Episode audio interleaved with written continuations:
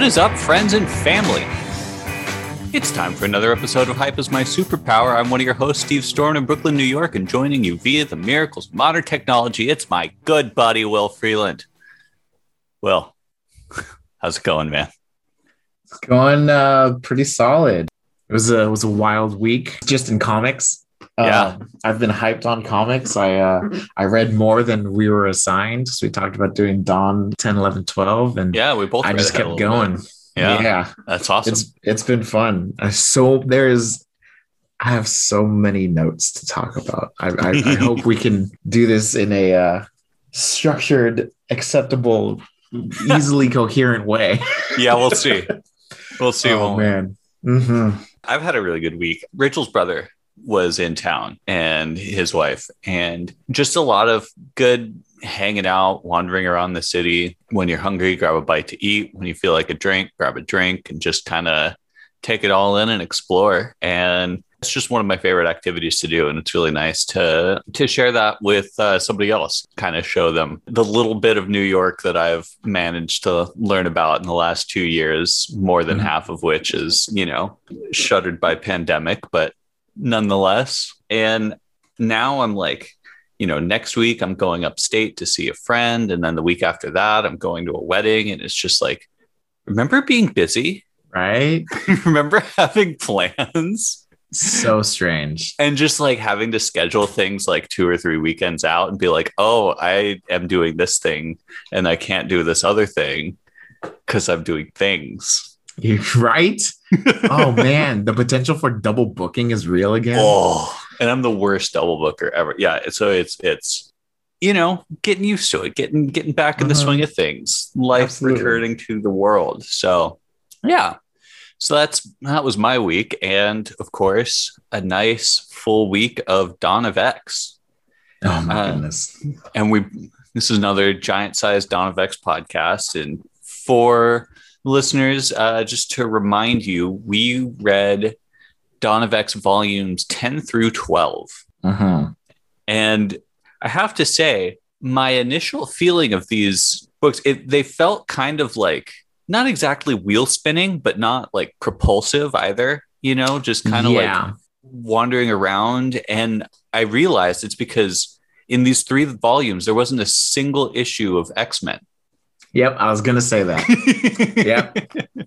Yep. I no uh, X-Men, one issue of X-Force.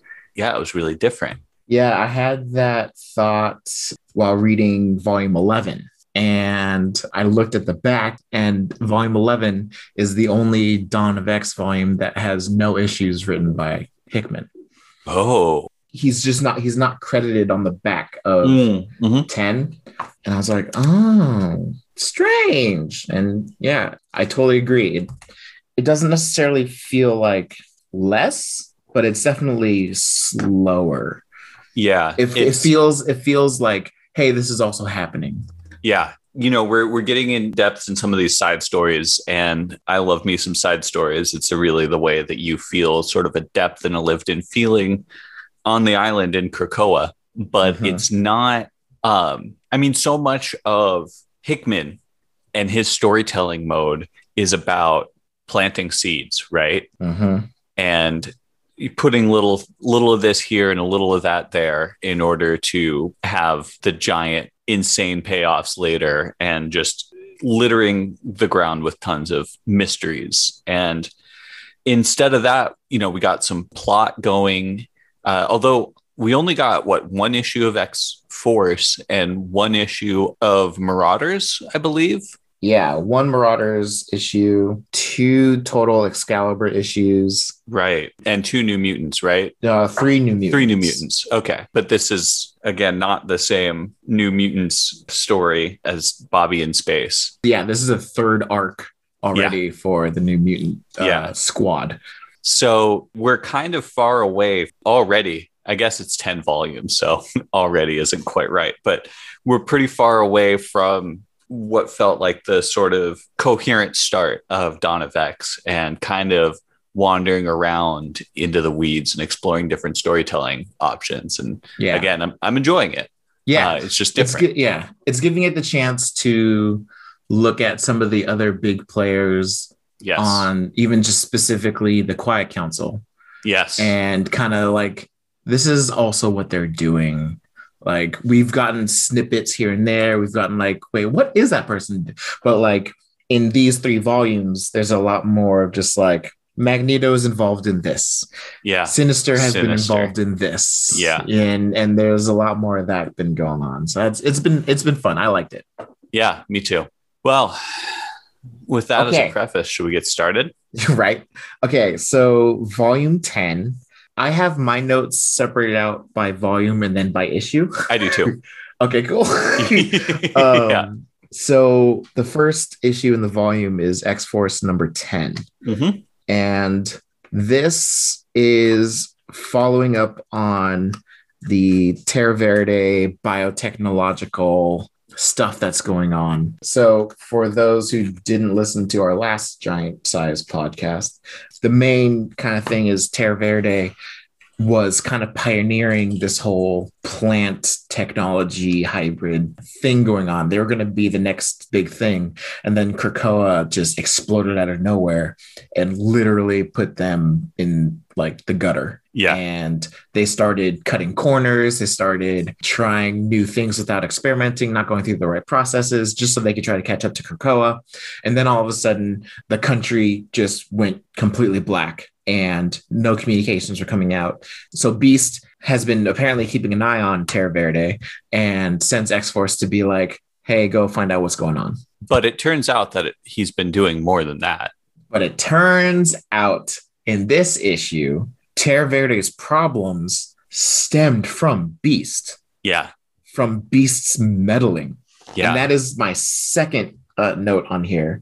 But like, I just have Terra Verde is Beast's fault, and he's okay with it. He- It was yeah. a small miscalculation, He- quote and- unquote. yeah he's he's uh apparently now he's a tough man hard choices you know make an omelet crack some eggs type character Further, further jumping into my conspiracy theory tinfoil hat. yeah He is not right. Or yeah what if all this time this was Dark Beast? Because we haven't seen Dark Beast, oh which is kind of sort of lame because we already did this of him Yeah. pretending to be Beast, and he Yeah, never yeah. says, "Oh, my stars and garters." And then the one time he does is when anyway. But yeah, yeah this you can, is you can imprison me you can impersonate me but to try and ape my catchphrase that i've worked so hard to coin that is the last straw punches him in the jaw hilarious. And I remember when he showed me that issue, I was like, cool. But yeah, and so the issue starts like the prologue for the issue is because we left Quentin Quire, Logan, and Domino going into this temple. We started with that, and then they got to a good breaking point to do the title page, and then we get this uh, logbook from Beast of him acknowledging, "Yeah, I uh, miscalculated with how I was messing with Terra Verde's tech." And turns out my meddling made it so that the plant would take over the host mind and run amok. Oh well. Like in his own notes, he's just like, well, you know, it was a small miscalculation, but in the end, it's going to ultimately benefit us, us being Krakoa. right So worth it. and very yeah Excuse you. yeah Excuse all of you. very uncomfortable I mean, like, characterization for beast I get, I get that he's not. He's been used as one, but he's not a medical doctor, so he hasn't taken the Hippocratic oath. But oh my goodness, how think he- dare! Yeah, I think he might actually be a medical doctor. I know he in- has like a PhD. I don't know if Yeah. he's an MD. Right. He, But, oh he- my he's done a lot of doctorly things, but Yes, again, exactly. That's what I goes saying. like- goes goes back into the every science guy does everything. Exactly. oh my gosh. But yeah. And then we also have a conversation between Logan and Domino. Logan's like, Are you sure? And Domino's like, Yeah, I, I have my reset. What what of it? I know what happened. I've Yeah, moved on. yeah, I haven't not even I have moved on. It's it's it didn't happen to me. right. It's it, um, and I yeah. accept that this is gone and and it it feels right, which again, just such a so unsettling. yeah. Um, Black Tom marching in. Uh, time gets to be the hero. Um, and and then inevitable fight scene, et cetera, et cetera. Uh, but then the Uh, confrontation between Jean and Hank Yeah. It was really She- yeah. felt like the the meat, like the emotional meat of this issue, kind of Right. the scene that everything else hinged around. Yeah. It's Jean basically finding out telepathically that Beast did this and it's his fault and he feels no guilt about it. Yes, And she's just like, You are out of control. and getting into sort of the limits and the nature of this CIA spycraft Mhm. X Force is saying like he's like, well, we do spy shit. We're a nest of lies, a team of lies. We are a deniable operations team. And she says, no, like the lies are for the humans, not for us. You still have to be accountable. Yeah. Yeah, accountable to the Quiet Council. And Yep. so, And that is something that we easily forget is that Jean's on the Quiet Council. right. As Yeah. a member of X Force, she's on the Quiet Council. Hank she is, is she is the X Force liaison on the Quiet Council. right. Yeah. My other note is Quentin Quires harvested slash dead again. Again, they so love killing that dude. I you know what? I got in a conversation with our mutual friend Jamie. I was defending Quentin Quire and after the way he's been written in this X Force, I'm like, yeah, I'm I'm I'm kind of annoyed with this guy now. He's- Well, there's a charm to being like i don't know i was once a teenage shithead who Mhm. just was convinced that i was the smartest guy in the world you know and there's something like relatable and and that can be kind of fun in that character right. but yeah They haven't really given him a chance to do that in X Force. no they've taken out the charm and He's just had him be an, an annoying teenager and Yeah. the psychic shotgun thing is just like it was kind of cool at first like oh that's a novel idea you know like use of psychic powers but now it's like it's just too video gamey to me Well, now it's just a gun. Like Right. when they first introduced it, that was how he he used those psychic bullets to get into their brain and Mhm. exert psychic control over them. Now it's an actual just physical gun, right which he was inspired by Psylocke because she uses swords and she makes Psy swords, which is was different than when she first started using Psy knives to like Mhm. impale people and like cut their higher motor higher brain functions blah blah blah blah blah Yeah. and then she started just having blades that she could create and they were physical blades that actually cut Yeah. and like just that entire idea once you show it at inception and it's cool that's great but then when that becomes their go-to weapon and it no longer it just becomes a brandished weapon Yeah, like, yeah. ah. there's nothing like unique about it anymore Uh-huh. But Yeah. the art on a harvested Quentin was oh wild. yeah with the flowers in his eyes yeah holy gosh. crap that Just was really insane. cool it also brought in the phrase technobiological malware yeah. i really like that I felt that to your point with the Jean Beast scene being kind of the meat of the issue, they wrapped this up real quick. yeah. Like Jean just oh so actually it's a two-page scene me- yeah. Yeah it's it, it really is a two-page scene. Calvary with Jean Sage and Black Tom show yeah up. yeah the Uh, very two pages Jean later them, and then they're back. Yeah. It's it's insane. But okay so along with sage Liefeld here with a million pockets. Yeah that was funny yeah um you, it's like you got the measles but the measles is pockets so I was thinking about it because I was looking at the, at Jean Marvel Girl Phoenix, whatever she goes by now, um, right in Dawn, and especially in this issue, and all of a sudden. I remember back to Hmm. X Men Red, which was the team that she was on right after she just recently got resurrected. Okay. It only went for two volumes. okay And I imagine the writer is very thankful that Dawn of X happened because in the first volume, it ended with Jean gathering all of the smartest people, like all of the top people in all of their fields, from politics to science to geography, all these top officials. And she was like, Hey, I want your permission to let me copy all of your intelligence. I'm going to take all of your knowledge and I'm going to formulate a plan to save the world, to bring about world peace. Sorry, to bring about Right. world peace. And she takes that and goes and builds her team based on that cell, her X Men team. And their entire goal is to bring about world peace. And it went for a second issue and it was good, but they never actually said on paper what her plan is. Anytime she was trying to sell someone on it, she just told them psychically and then they'd Huh. be on board. And so they never actually had to say officially within 616 canon, this is how you achieve world peace. And I just, I feel like yeah. they're just they got out of a very sticky situation that if that's not how if that ends up not working out then they're completely wrong and so with the introduction of house of x and powers of 10 they didn't have to do that anymore yeah. Just kind of a funny little side Yeah. thought that was one tangent that I had thought about. There's I have another tangent later, and I'll try to keep it quick. And then so X Force 10 just ends with Jean sleeping with Logan. I don't think they slept together. You don't. Uh, You don't. Look at the last cell. Yeah. In a hot yeah, tub. That last page. She's on top of him. She's okay. sitting in his lap. Yeah. They did the freaking Lion King. the smoke Sex going in the up into leaves. like, come on. yeah. Yeah. She's drinking a beer. She's she grabbed a beer. She went to Logan in the hot tub in very small bikini, and she gets in his arm, takes takes a swig, says that she's out, and she's like, "You're the poison to me," or whatever. And he's like, "Maybe you need a little poison to keep your life balanced."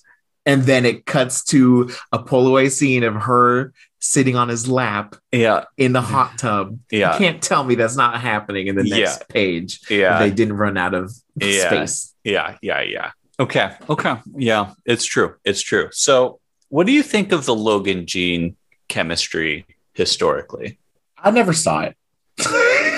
Like I Yeah. always, I always, it, it always seemed like a uh, Doug Funnie Patty Patty Mayonnaise love. Like yeah, he was beyond obsessed with her, but she Right. never gave it back. right. Here and there she did, but it was it always seemed like a uh, Very Um, platonic. uh, we are like war brothers kind of thing. Like Yeah. we've been through a lot of shit together. We have a bond, but we're never gonna hook up. I feel like a lot of that has to do with just, I think Jean Grey has just not been given enough character development over the years. I think the the theory behind it and like the thing that the writers and, and editorial like the creators always point at is like Jean is going back to like the Dark Phoenix. Jean's stories have often been about this very sort of sexualized dynamic of power and control Mm. and you know she's this person with immense powers and it kind of she gets like a real rush out of it Yeah, you brought this up with uh, Madelyne Pryor a lot.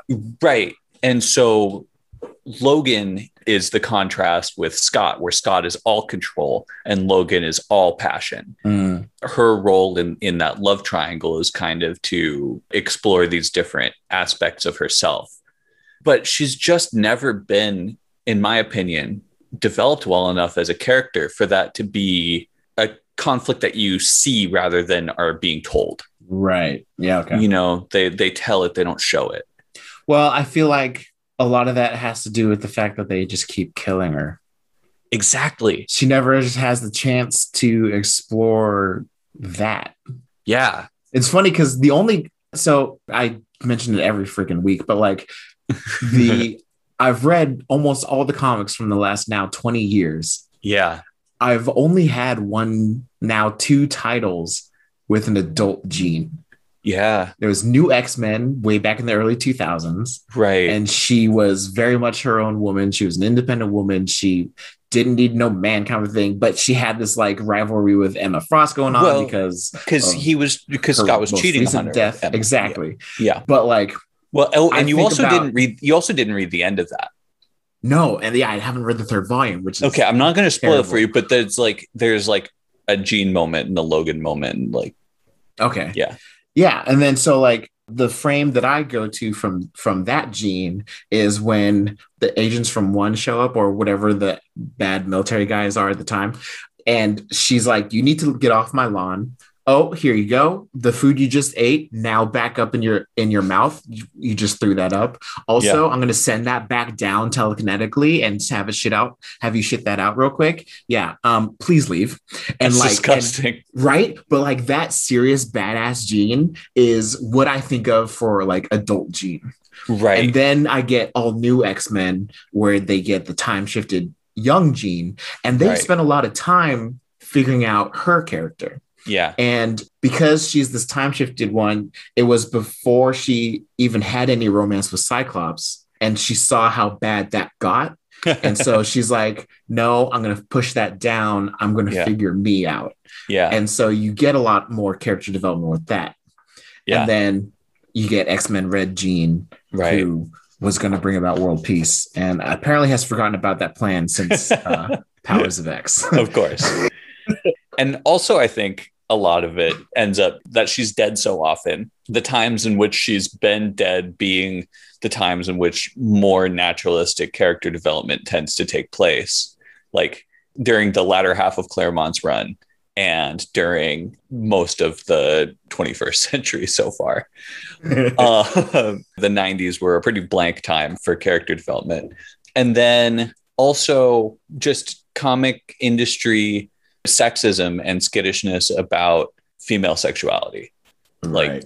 If if this is supposed to be such like a deep part of her character, but they're too giggly or, or prudish Right. to, to show it or really it's still it. it's still a statement for a woman to own her sexuality right. and not and not just and you can't like yeah exactly that's the statement is she owns her sexuality and not like all right let's get into it like yeah Yeah. What makes her tick? You know why is she find herself drawn to these two characters? And why is this such a a central conflict in x-men? Right? Yeah. So to throw an extra wrench in this yeah. uh, time shifted cyclops yeah. dates x23 for a bit. Uh-huh. Yeah. Just just full- to throw that full, out there uh, getting that fourth if side Logan, if Logan were a woman, maybe Yeah. it would have been the other way around. is basically what we're saying. right We being Marvel, that's not me. Um, but yeah, I, so I mean, we spent almost half an hour on this first issue, but it's all good um, it's weird. I, It's weird. I I'm not a huge fan of this Dawn of X Jean Grey. Yeah, um, you know, maybe just I'm coming out at the point where like so much of her character development has been lacking for so long that like whatever they do with her, I'm like, cool, this is Jean Grey. But Right. yeah. Like the serious calling Beast out Jean, cool. But Yeah. like every other time she's been used in these Yeah. three issues has been so stoic. yeah, And I'm like, ugh. yeah. All right. Yeah. Well, Yeah. uh, uh, moving on to Excalibur. yeah. Excalibur issue number nine. So my first note that I wrote down is that Brian Braddock is kind of acting like an addict because he doesn't have the shield or the amulet anymore. Like he shows up trying to find something outside the lighthouse Oh yeah, and he's in this like cloak and like Betsy gets out there and she's like, Brian, what are you doing? And then he just like looks at her like, I've been caught. And then he just Yeah. leaves. Like he's acting like he's got like withdrawal from the chosen one amulet thing. that was a weird scene. Yeah, It was so strange. Like it had no other payoff. right. It just was a scene that they made sure to put in the comic because I assume it's going to happen later. It's going to be a conflict later. right. And so I just wanted to mention that Absolutely. so Yeah. we can come back to this later. just place place that little little seed right there. um, so sorry, Starlight Citadel. Are you Yeah. familiar with what happened with the Captain Britain Corps? No, I can tell you. I saw it happen. please do. Yeah. okay, so um, it's It- just all I got was was uh, Betsy in this issue being like, "Yeah, they're all dead," or the narrator captions being like, "Yeah, it, it's all been destroyed." And I'm like, "I right cool, for such a big core, it doesn't make sense, right? yeah, So, so for those that don't know, Starlight Citadel is I think it's in Otherworld, it is another Um, world." and it's basically the base of operations for all of the Captain Britains from all the realities. Yes. So every single Earth has a Captain Britain, and their base of operations is Starlight Citadel. And so if they need to, they can go and help other realities and be Mhm. multiple Captain Britains in one reality. Blah blah. So while they're at the Starlight Citadel, some of the Captain's Britons start noticing that their worlds are disappearing. Mm. And this is what's going on with all of the incursions with oh, leading up to Star uh to Secret Secret, Wars. Okay. And so all these incursions are going on. More and more Earths are colliding with each other and exploding entire realities. While that's happening, is when the events of Spider Verse are happening. And because there is a Spider Man Captain Britain, and at one of the heights of the Spider Verse story, the Captain Britain Spider Man goes back to the Starlight Citadel to try to be like, hey, I need help fighting these inheritors. Can some of the other Captain Britains help me out? Hmm. And they're like, um, no, we are losing hundreds of Earths by the minute. Like, Yeah. we have other shit going on. Opal Luna Saturnine, she's Yeah. like, I will allow you to go and deal with this, but you need to come back as soon as you can to help us figure out what's going on with all these disappearing Earths. Hmm. And so by the time Secret Wars happens and all of the realities are gone except for 616 and 1610, which is the Ultimate Marvel universe, Right. and, and then we get Battle World, all of those other worlds are gone and all of those other Captain Britains have died. Hmm. That's what happened to the Captain Britain Corps. They died to the incursions of all the realities falling apart in Secret War, leading up to Secret Wars. Interesting. So in this, Saturnine on the Starlight Citadel is they're basically noticing that Apocalypse is doing some terrible magic things and everything's breaking and she's putting together just sort of the response from her followers. Meanwhile, Meggan is infiltrating the Akkaba cult and Mhm. Pete Wisdom is involved and Jubilation Targaryen watches Wow. watches baby dragon Shogo get shot with a magic arrow. Yeah. Those are my only other two notes is Shogo got shot down. And then Pete's the look on Pete's face when he's when they said my girl or your girl. I don't know Uh, yep. what girl they're talking about. Because I, think thought Pete had a history with Kitty. Yeah. Does he also have a history with Betsy? no. Said um No, not that Meggan I'm says, aware of. Oh, and by the way, the awful wizards didn't say anything about your girl. And Pete says, My girl? And she says, Betsy. But I, yeah, I don't, I was confused there. But I Yeah. also, I never see any P- Pete Wisdom stuff. He was more heavily involved in your era than mine. right. Um, And he's so already just- being I phased out. So yeah, I don't believe he has any history with Betsy. So yeah, I have no idea. that was idea. odd. Yeah, very Um, odd. But other than that, really nothing really to uh, write home about, if you ask me. Yeah. The only other thing I have here is the reveal at the end of the issue of the protectors that Saturnine creates, the the new Captain Britain Corps, which is alternate reality versions of Jubilee, Rictor, Gambit, and Rogue As Captain Britain's. as Captain Britain's. And then the the Krakoan translation for the bumper for the next issue says they're not even British. oh, wow. I don't get that. That's Which not on mine. It's Oh, just blank really? on there. Yeah. Oh yeah. That's hilarious. yeah i uh, i i read that and i i cracked up because that was like my first thought i was like but they're but they're not british Right. the, the very next the very next page the preview just translates to they're not even british That's amazing. Um, yeah. So basically, Saturnine is building up her church follower forces to take back, quote unquote, the kingdom like Camelot in Otherworld from the mutants because mutants are getting so there's a mutant Braddock even just there's a mutant on the throne of Otherworld and there is a mutant Captain Britain. Yep. And that is causing some strife. Absolutely. And Saturnine is not a fan. right. Even though the people that she elevates to captain britain are also mutants but Well, so I didn't. so just from that, I didn't know if sh- that was like a vision of the future or if that was just her being like, "This is what I'm going to do." right and then we Given have what to we see happens later, but like, yeah there's we we get the in the very next volume of dawn we get the next issue so we don't really have to dwell on the mystery but yes right. It was because what she was saying is to put a stop to whatever madness threatens the balance of the omniverse. I'll destroy whatever I see fit. Right. And she's holding this pouch that we don't know what's in the pouch. And I don't think it was revealed in the next issue either. right. I feel like she still just has this pouch and it's just this mystery thing. Anyway, yeah, things moved for this team. Right. Yeah, that's kind of just my overall feeling of Excalibur. Is it's it's really telling its own story Yeah. and isn't really part of the larger narrative uh, until eventually I'm certain it will be. There's Right. swords, X of swords. Sword- is- yeah, swords, apocalypse, all that good stuff. yeah. So the next issue is Giant Size X Men Nightcrawler. Mm-hmm. And I only have two notes about this, and they're not very big takeaways. Yeah, I also only had two notes. Okay, so mine are Sidri living at the mansion. I don't know what they are.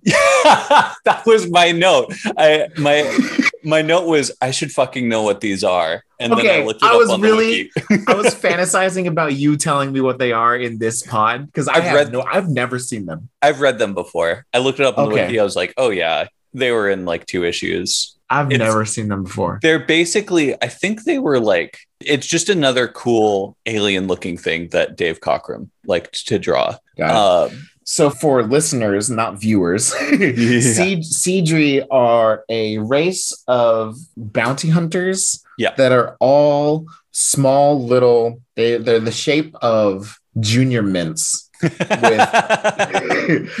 a glowing red slit for an eye and I think four or six like spider-like legs. Yeah. And they're small. They're like the size of half of a head. Yep. And turns out that there's an entire infestation at the old X mansion, just living there, just doing their Sidri life. Uh, they want to go home. They want to go back to their home planet, and they don't have a way back. Yeah. So their previous, they were hunting down Corsair on Mm. behalf of the Shi'ar Empire, and that brought them to Earth. And that's how they fought the X Men previously. Oh, Illyana finds out that Warlock is alive, and Doug Yes. Ramsey are two separate. Yes. Entities. And then they say secret has to stay secret. Yeah, and we're about to find out why on the page. Doug is about to tell Illyana what's going on, Yeah. and then and then we don't freaking get to And- know it. And the and Doug's like, yeah, I know, I know. Uh, Illyana, we'll have to talk about this later, but I promise you, I'll let you know. And you're like, Yeah. son of a bitch. So, quick recap here, because I feel like we should tell what the story is to our listeners who didn't read this.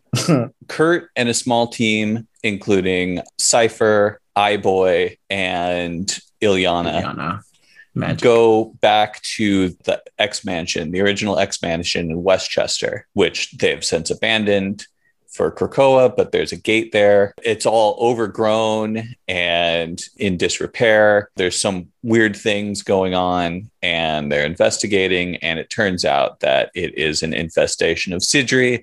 The Sidri are willing to cut a deal to basically be able to stay there. Oh. Part of why the CG showed up is because uh, the Krakoan gate keeps on going off, Mhm. and there's a mutant reading, but nothing ever comes through. And so Right. the team goes to investigate. That's why they're there.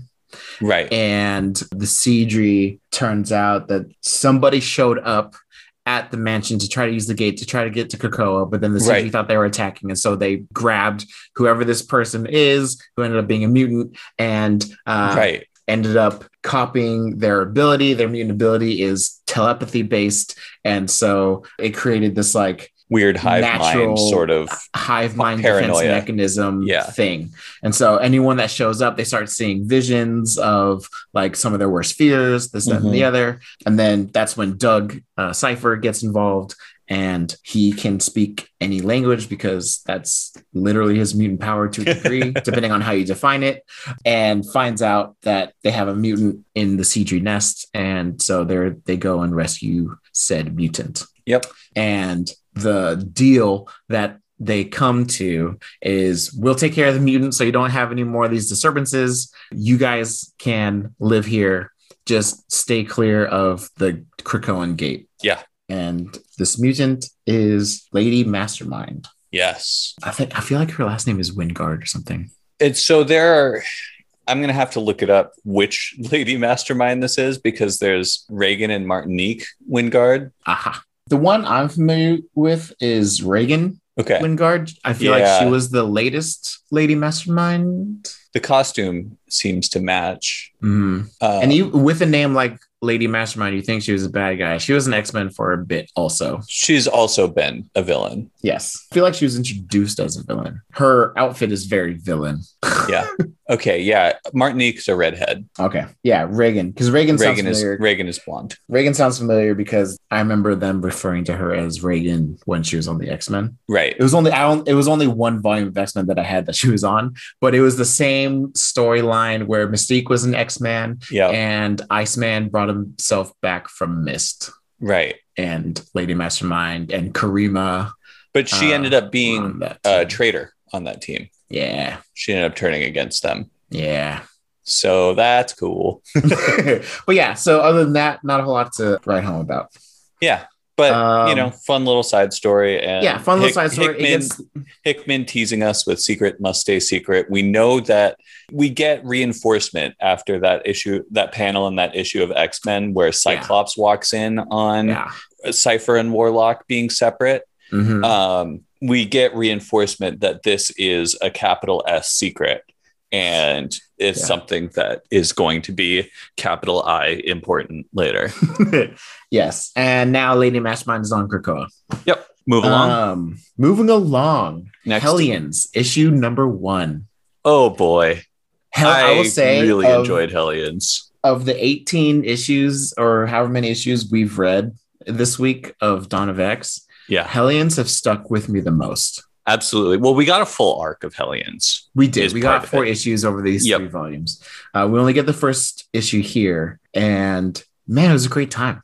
It was a great time. Yeah, these were my favorite issues of, of the week as well. So, the premise largely of Hellions is that there are some mutants who just don't fit in polite society. And if they're left alone to their own devices in paradise, they're just going to cause problems. They're just going to stir shit up and they're going to be antisocial and violent. And why not, you know, take them for a walk, basically, get them out of the Right. house, let them exercise some of their violent impulses and do it in a way that's beneficial for Krakoa, even.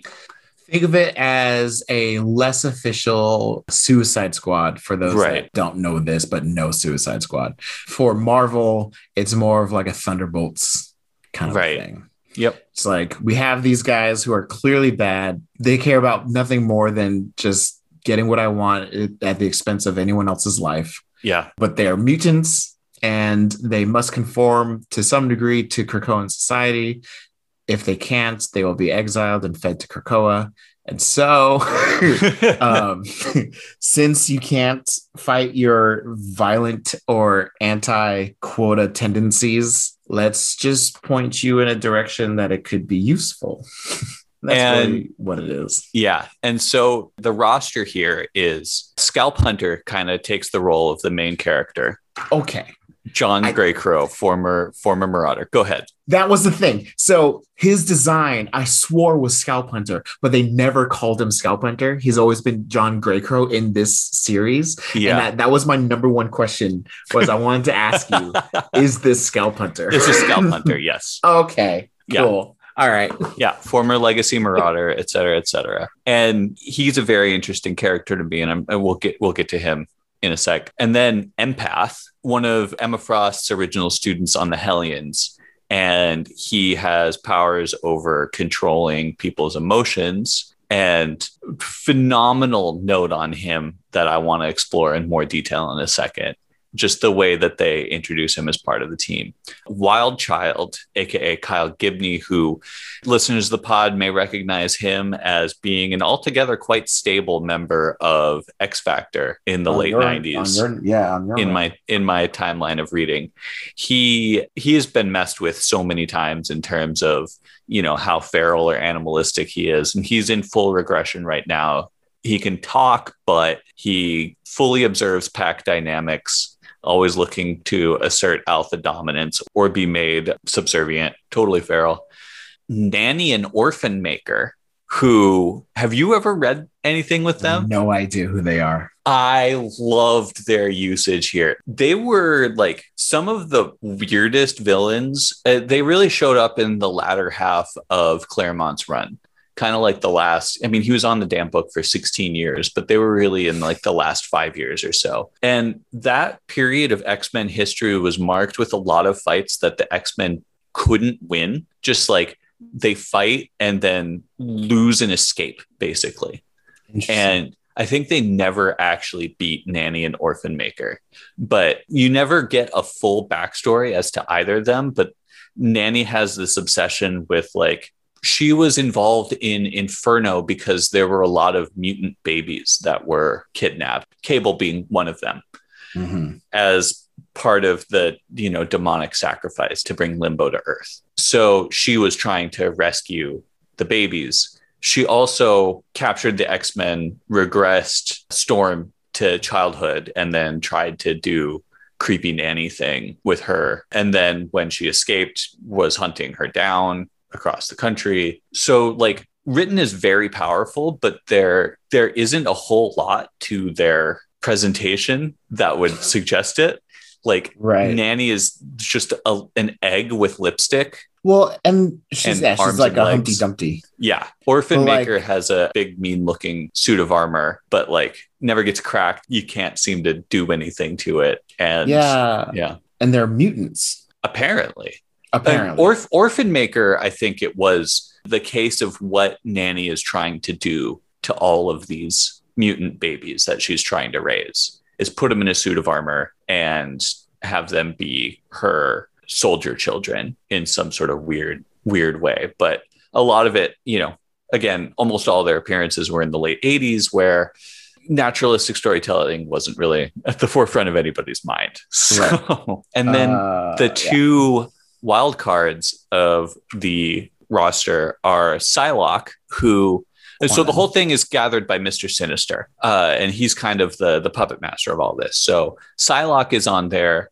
presumably due to the favors that she owes him coming out of fallen angels, butterfly. Yeah, Yeah. Fallen angels. Yeah, and then Havoc is on there because of some weird incidents where he seems to lose control. He's got some real rage issues. real real real issues going on. He doesn't but he doesn't seem like he's fully there. Like he's not totally in control of i don't know if it's like rage dissociation or if it, there's some sort of like mind control telepathy post hypnotic suggestion going on Mm. but he basically nearly kills a human on a mission and they scratch him from the active roster of x-men and say go to this team with all the violent people essentially So the conversation to basically, well, why don't we throw them on a team is held by the Quiet Council while they're all being judged. Like they, Mhm. they brought them all as a group to be judged. And I'm only bringing this up because I don't know where else to put this, but Sinister and Exodus going at each other about their epaulettes or whatever these things are called. uh, their their Incredible. their shoulder accoutrement. yes Sinister, like Mr. oh Sinister's gosh. orna- shoulder ornamentation will not be outdone. yeah, the fact that he refers himself in this third person, he just like Sinister's like basically kind of making a joke out of this entire like situation yeah. of and these people his- being put on trial and like Sinister's like, well, if I have to behave, everyone else has to behave, damn it. And if Yeah. they're not gonna behave, we may as well just exile them. And then Exodus is just like, oh hey, look, Sinister is talking. Are you all shocked? And Yeah. then Sinister just looks at him, he's like, Are your epaulettes getting bigger? You want to go down this road? I will be on your ass every step of the way. Mr. Sinister, Mr. Sinister's shoulder ornamentation will not be undone. And Mystique is just in the back, like, fuck. she says, kill me with full face palm. And oh then oh my god. and dude. then you see the next panel is is Shaw and Emma's reaction, and they're also just cringing, and Emma's yelling, "Please, God, back to the point at hand." So yeah, just that's the Just- kind oh of God. that's that's a feeling for the tone of this book, right? It's yeah. it's very funny and just a lot of room for characters to just do their thing and be just very like outrageous versions of themselves Yeah. and sinister's characterization is really front and center like i was talking to uh, because this is one of the books that i actually bought in paper on demetrios's recommendation demetrios is the owner of uh, anyone comics and he was saying, "Yeah, yeah, this this book is great. Uh, uh, you know what they're doing with Mister Sinister is great." And I was like, "Oh, are they keeping up with the sort of Kieron Gillen's characterization of him as this like foppish Victorian dandy?" And he said they went a step beyond that and turned him into literally Kieran Gillen.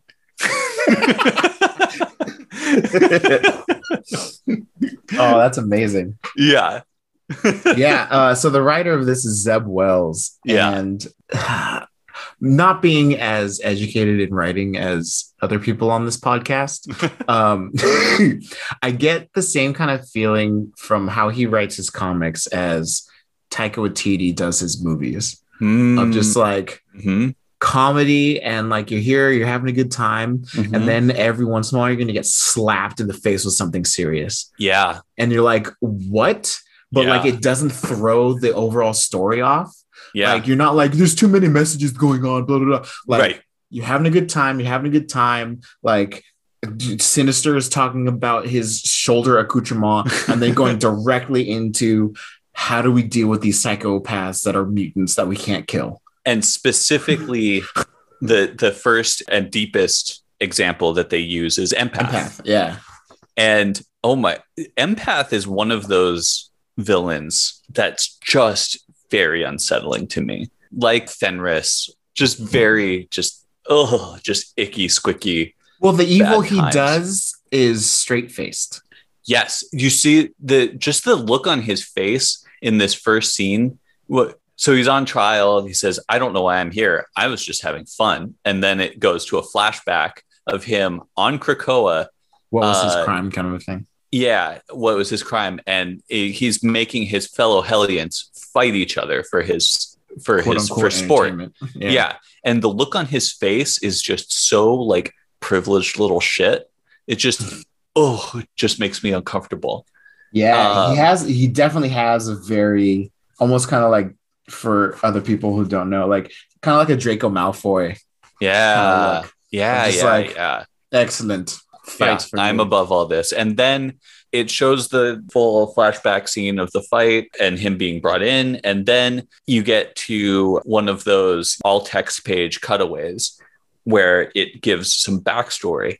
And it's notes on Manuel de la Rocha. And the not to read the whole thing, but the the takeaway is basically we become socialized based on the reactions of other people. We do something bad, people re- respond to it poorly, and we learn that that's not something that we should do to other people. Empath has power over other people's emotions, which means he doesn't ever get the feedback of when he does something maladjusted or antisocial uh, Mhm. or just plain fucking evil. And his and- X gene activated at a very young age. Right. So like he didn't even have like the child, the, the quote unquote normal childhood of Right. learning that these are bad things. Yeah. He's always just, oh well, people didn't have a negative reaction. Yeah.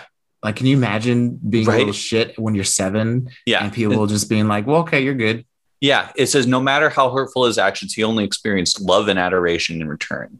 His insults would, would inspire affection, his violence, adulation, his sadism, devotion. No action was so heinous as to alienate him from his peers, as they were under his thrall. Environmental cause and effect, the emotional data the mind relies on to form its reality disappeared. Manuel de la Rocha is a warped, profoundly unpleasant young man, a danger to every mutant on Krakoa. But the uncomfortable truth of his case is this a violent sociopath was not gifted the X gene. The X gene created a violent sociopath. Knowing this, what do we do with other mutants whose gifts and their expression are intrinsically antisocial? How do we rehabilitate them without fundamentally rejecting their mutant identity? Just That's crazy. incredible. And it's such a like, yes, he is screwed up because of his powers. They're not enabling him to be screwed up or, Right. you know, enable they're they're not enabling him to, you know, act out power fantasies. They are the they are the cause of his power fantasies. So It's just, So- it's crazy. and and then the way that they deal with him on their mission well i guess we're not there yet um, this first issue is just the formation of the team and all of the pieces of the roster coming together And Yeah. what did each uh, member do to get them to that Yep. council meeting, Mhm. basically? and then saying, Hey, we do have our first mission. We have to go back to Sinister's orphanage in Nebraska, where Scott was raised, and for a little bit, Alex, before he was adopted. And we have to destroy Sinister's cloning labs underneath because resurrection protocols, there can only be one source of cloning of mutants anymore, and that's Krakoa. So that was a cool way to sort of set up Yeah. a conflict here and So- and to use the specificity of the Krakoan uh, status quo for a conflict was really cool. With John Greycrow, who Yeah. apparently goes by John and not Scalp Hunter. Yeah. Can he just make any gun from his like tech side, the tech half of his body? Yes. Is that what that is? Is th- is that his mutant power other than I- his healing factor? I have him up on the wiki here. Technoformation, the mutant power to manipulate mechanical components, assembling them into a variety of different configurations by modifying their shape and construction. He, he typically wears a costume that gives him easy access to a wide variety of components to mani- manipulate. He regularly assembles a wide variety of firearms and projectile weapons from his vest. That is so cool. Yeah. That is so cool. I'm so glad that Wells likes John Greycrow so he can explore him some more so I can end up liking him as much as I do.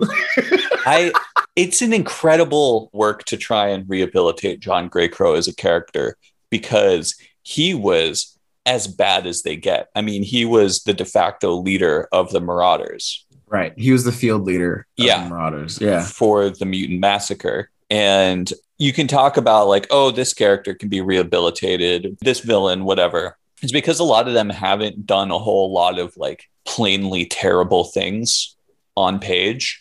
You know, their violence is mostly afflicted against heroes, but he killed innocents and Right. many of them and showed no remorse and no, you know, he's a very stoic and straightforward character. It's hard to get really a sense of what makes him tick.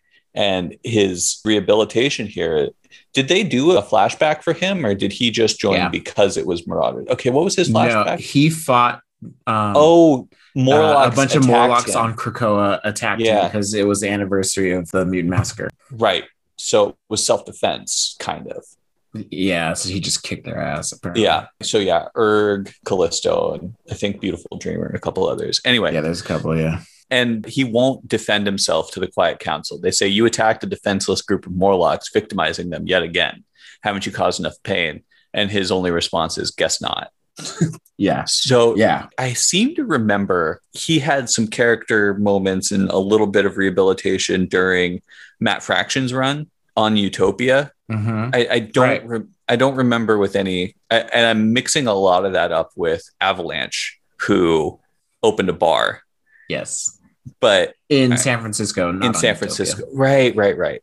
So There's there's a mutant town in San Francisco, right, yeah, uh, and Avalanche opened a bar there. yeah, So in this issue, we do the background of each character, and then we go back to the Quiet Council, yeah, and you have like two pages of Sinister basically playing the crowd and being like, "Give me a team." yeah. but like, I found it very interesting. Of just like, Just says- sorry, just really quick. This monologue from Sinister here. Everyone, relax, unclench, please. Eyes over here. I've had an idea. Yay! Oh, clean up those poopy pants, Scotty. I'm here to save the day.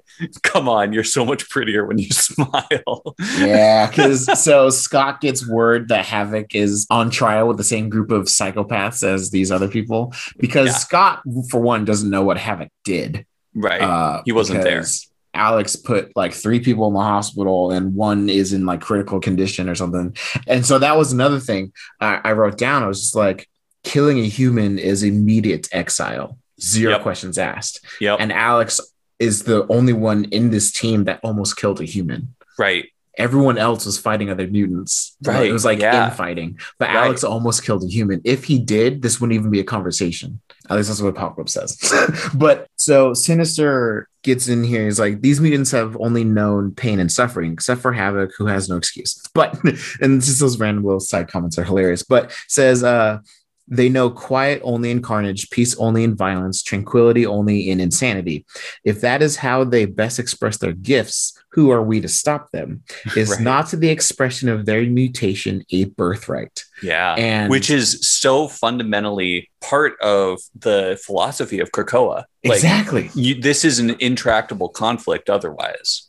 right. And Sinister, being the genius that he is, like literally, Sinister is the second oldest person on the Quiet Council, by the way, only after Apocalypse. Yeah, that's a good Uh, point. Oh, no, no, no.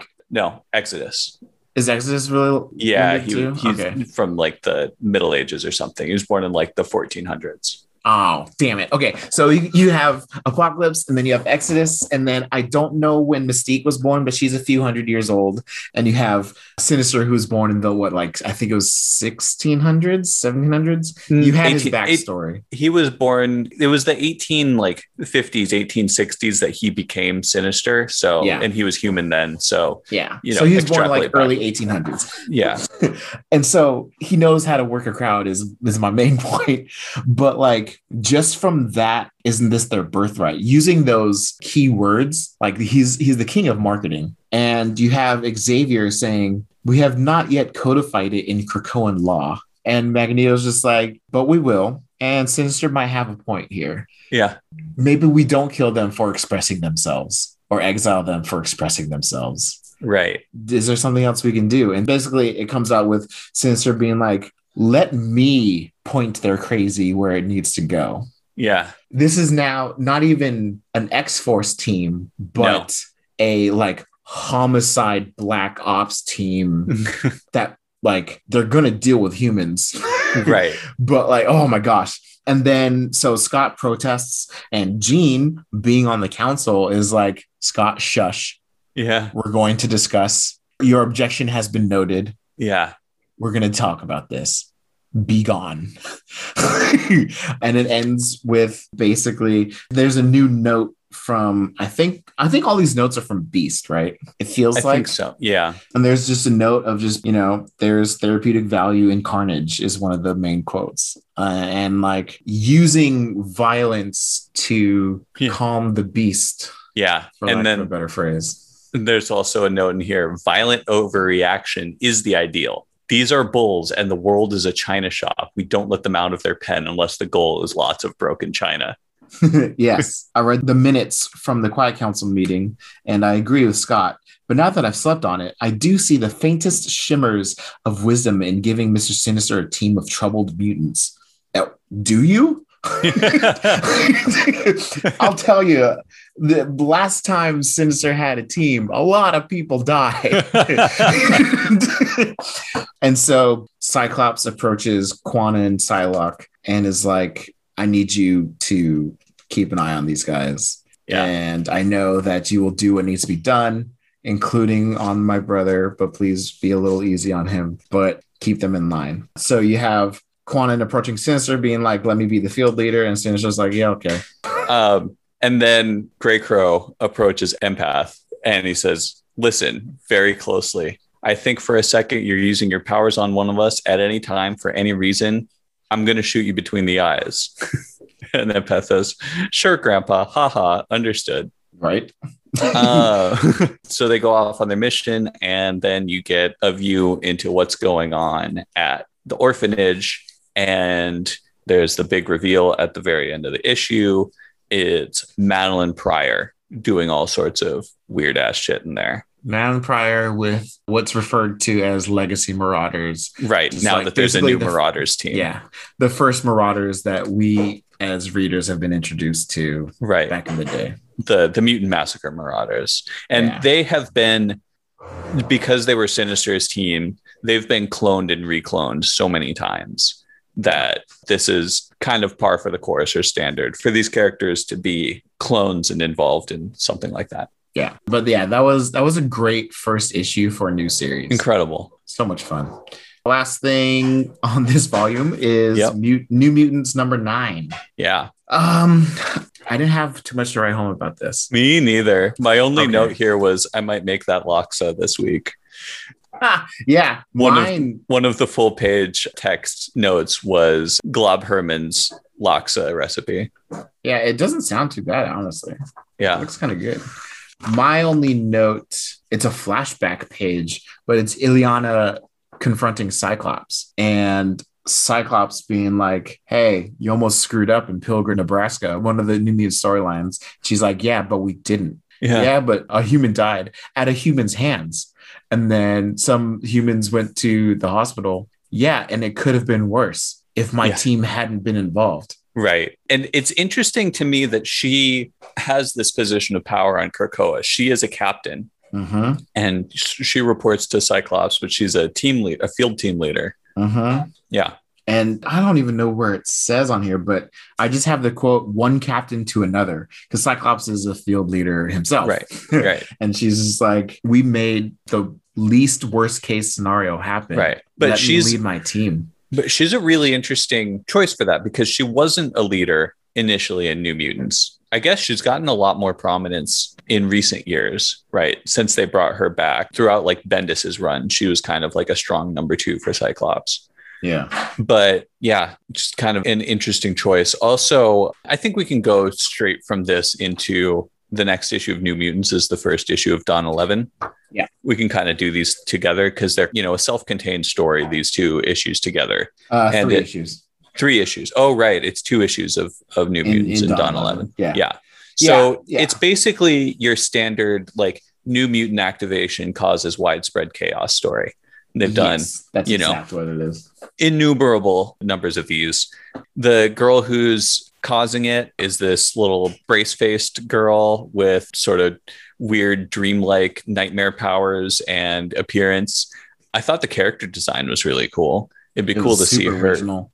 Yeah, it'd be cool to see that character return, but it ends with her kind of in this weird dream state holding tank being cared for by Maxime and Manon, who are trying to give her good dreams so that she doesn't, you know, Yeah. cause another disaster. My only notes for the three issue arc are like random things that I saw as Mm-hmm. opposed to like actual story elements.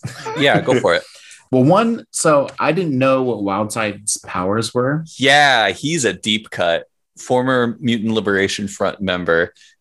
He's another one of those characters who's he's not like deeply unsettling like Fenris or Empath are. He's just gross. He's just gross, and I don't like him. Well, Uh, so like wait, I've but this never is like read an issue with him, yeah. So his and he's first, always just sorry. He's just he looks like a negative, like a photo edited version of Wolverine because he has the same hair, but it's Yeah. white.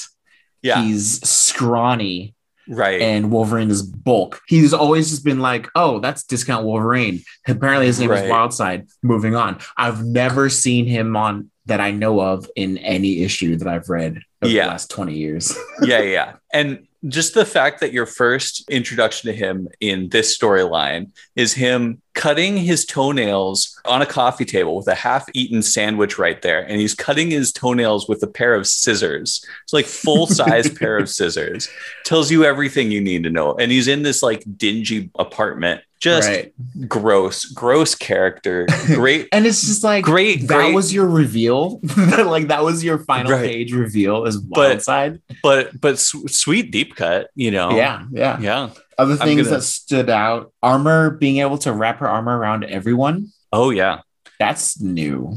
And also, her having, when she gets in the nightmare realm, she has a vision of her parents and her powers are ancestor based. And Right. it really shakes her like after the, Yeah. the whole thing is o- over. So that's something to monitor in future. Yeah, but that seemed odd to me. I, I wonder if it's just because we've never seen her mourn the passing of her family. Yeah. because the last time she had a family based incident was her entire family was having a uh, family reunion in Japan. A giant monster was attacking, and then the family reunion got exploded. So everyone in her family died. And so she got this huge boost in power because somehow her mutant power is connected to her family lineage. And her armor got super big. And she basically did a Godzilla fight in Tokyo Yeah. Yeah. and, yeah. Yeah. and took him out. But like we've never seen her grieve the loss of her family. hmm So maybe like there's going to be this whole like, yeah, I've pushed it down because I've never had to look at them. And then in this nightmare bubble, I find Right. I actually saw them and Yeah, it's yeah. all come back up. But it just, it seemed out of place. Like it seemed like she overreacted to seeing her dead family, considering Mm-hmm. that she's done so much since her family's died. Right. if that makes yeah. sense. Yeah. Yeah. Yeah. Yeah. So, I, just a real quick note on Wildside here. Apparently, his powers are hallucination inducement. He has the ability to disrupt a person's sense of reality. The hallucinations don't just disrupt uh, the target's senses, but the target's mind itself. So, probably at some level telepathic. And then he has sharp claws, superhuman agility, and reflexes. Uh, At you're- one you're point, like he- cookie yeah. cutter. Right, right, right, right. Yeah. oh, I made a note. Okay, one Mondo taking on the armor energy seemed odd to me, but I'm not very familiar with Mondo. So Mon- is he basically that like is- a Crusher Creel absorbing man kind of Yes. thing? Yeah. hmm But his is a mutant power. yeah, but he can absorb physical objects into himself and then like retrieve them later as well. Oh, okay. So it's a little more, and, and generally, I don't know if this is just because most of what I've read with Mondo is him being a plant clone in Mhm. Generation X, but like it seems like his powers are a little more like naturey, like he's generally absorbing like A You know, natural natural not substances, not like- concrete. yeah, Right. Okay. I also have on here, it was just perfectly timed that we read it this week, but Chamber physically spoke. oh yeah. And so he's no longer the quietest member of the X Uh-huh. so I thought that was kind of funny. so basically, for anyone who's been in this nightmare bubble, when they come out, their mutant abilities don't really work until they like have a nap. And so Chambers psionic energy inside of him that's continually blowing up out of his mouth and his chest isn't going off right now. And Yeah. so he physically speaks. So he still has a mouth apparently. Apparently, that's that's actually not how it's portrayed in Anything earlier. ever. Yeah, in anything else, exactly. Yeah, like, absolutely. and he's always complaining about how, like, yeah, the first time I used my powers, it blew a hole, and so whatever. Yeah. But he's no longer the quietest. Anyway, oh yeah, and then just Hisako being Hisako's armor for those who don't know. Yeah. But being able to manipulate the armor like it's a fluid. Also, that's the first time we've ever seen that.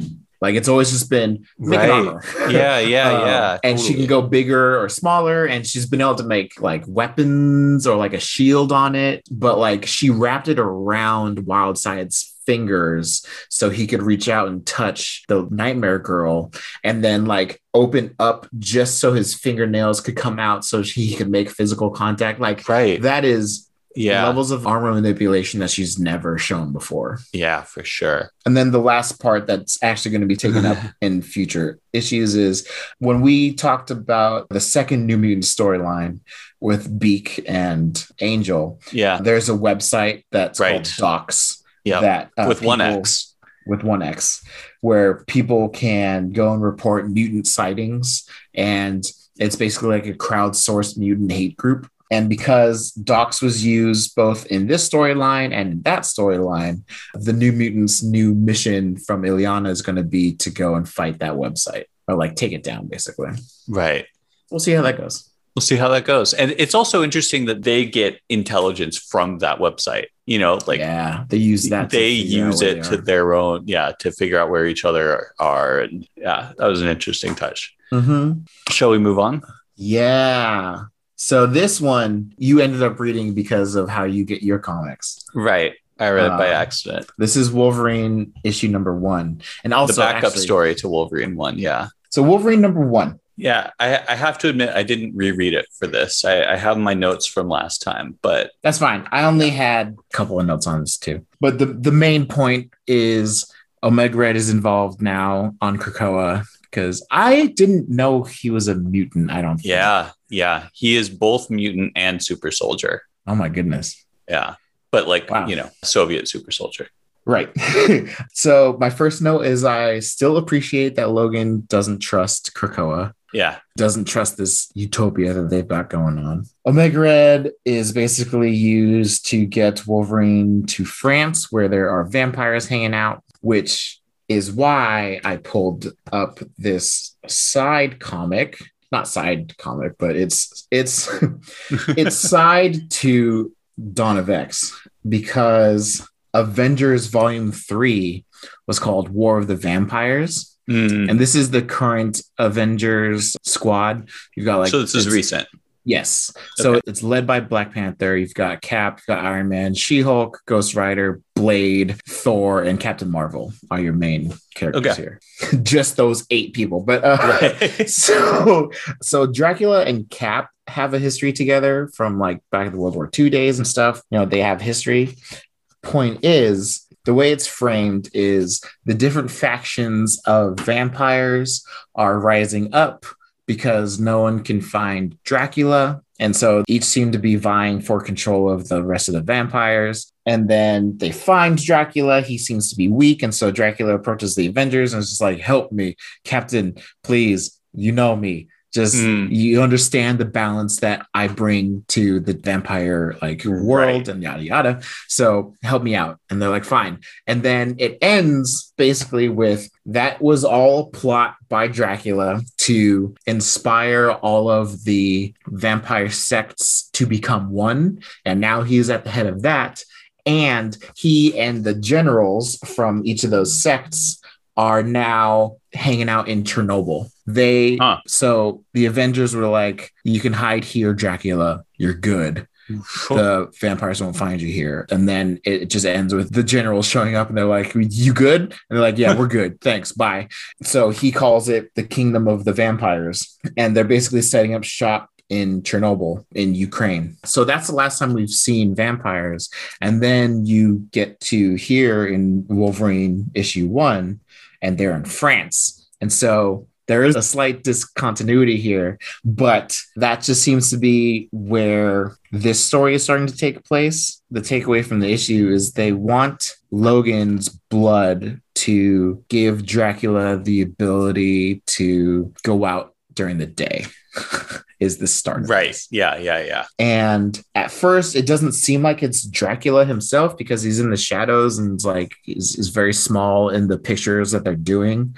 But in, then the end, it has Dracula outside during the day. And it is revealed that Dracula sent Omega Red to Yes. Krakoa to get Logan to France to take Logan's blood. And for doing that, Dracula gives Omega Red a carbonadium synthesizer, Right. Which is commonly referred to as a C synth.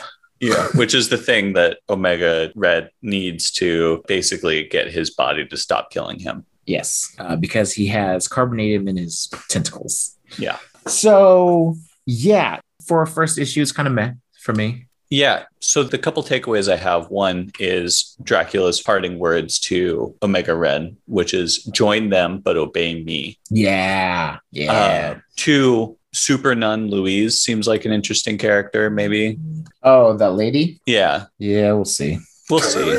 All of the weaponized vampire killing things are a little played out with like, oh, it's a UV gun. Oh, it's a holy water grenade. Like, I feel like that's all been done to death. Yeah. But and then I just love the Paris catacombs as a setting. It's, yeah, Yeah, I've been there. It's awesome and it's such a great place to set stories. Yeah. I want to see where it goes. I'm not huge on Wolverine being involved with vampires. It's a weird fit. You you can do Wolverine in so many different things, right? He fits with spy stories. He fits with straightforward superhero stories. He fits. I, I know I've done this a million times before. World War One, World War Two, samurai, like everywhere. Nature, rugged survival, old west. Yeah. Like He- Beast stuff, yeah, you know, feral stuff, just any, you can stuff. you can drop him in any point in history. being a teacher, Yeah, being a mentor.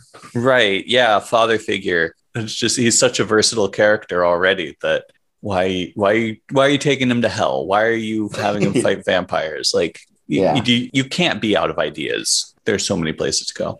So Anyway. maybe they're going to do something new with this. Yeah. The last thing is I really like the last page with the breakdown of blood work and the Mhm. science of that. And so it basically explains why Dracula or a vampire would want Logan's blood. Because of the way Logan's blood works. It has specifically regenerative effects, but decreasing amounts the longer it's been away from his body. It explains like A, B, O, positive and negative, and the makeup of the blood cells of each of those, and how they work, how they interact, and then like how many different types of variations of blood you can have, and then how Logan's blood is an X factor to all that, and it throws all that science out the window because yeah. Logan's blood changes to whatever it needs to be in order to help heal and blah blah blah. And it can be described as the opposite of vampire blood, which is stagnant and does not do any of right. that. right, uh, and so right. it was just, it was cool to have just kind of explained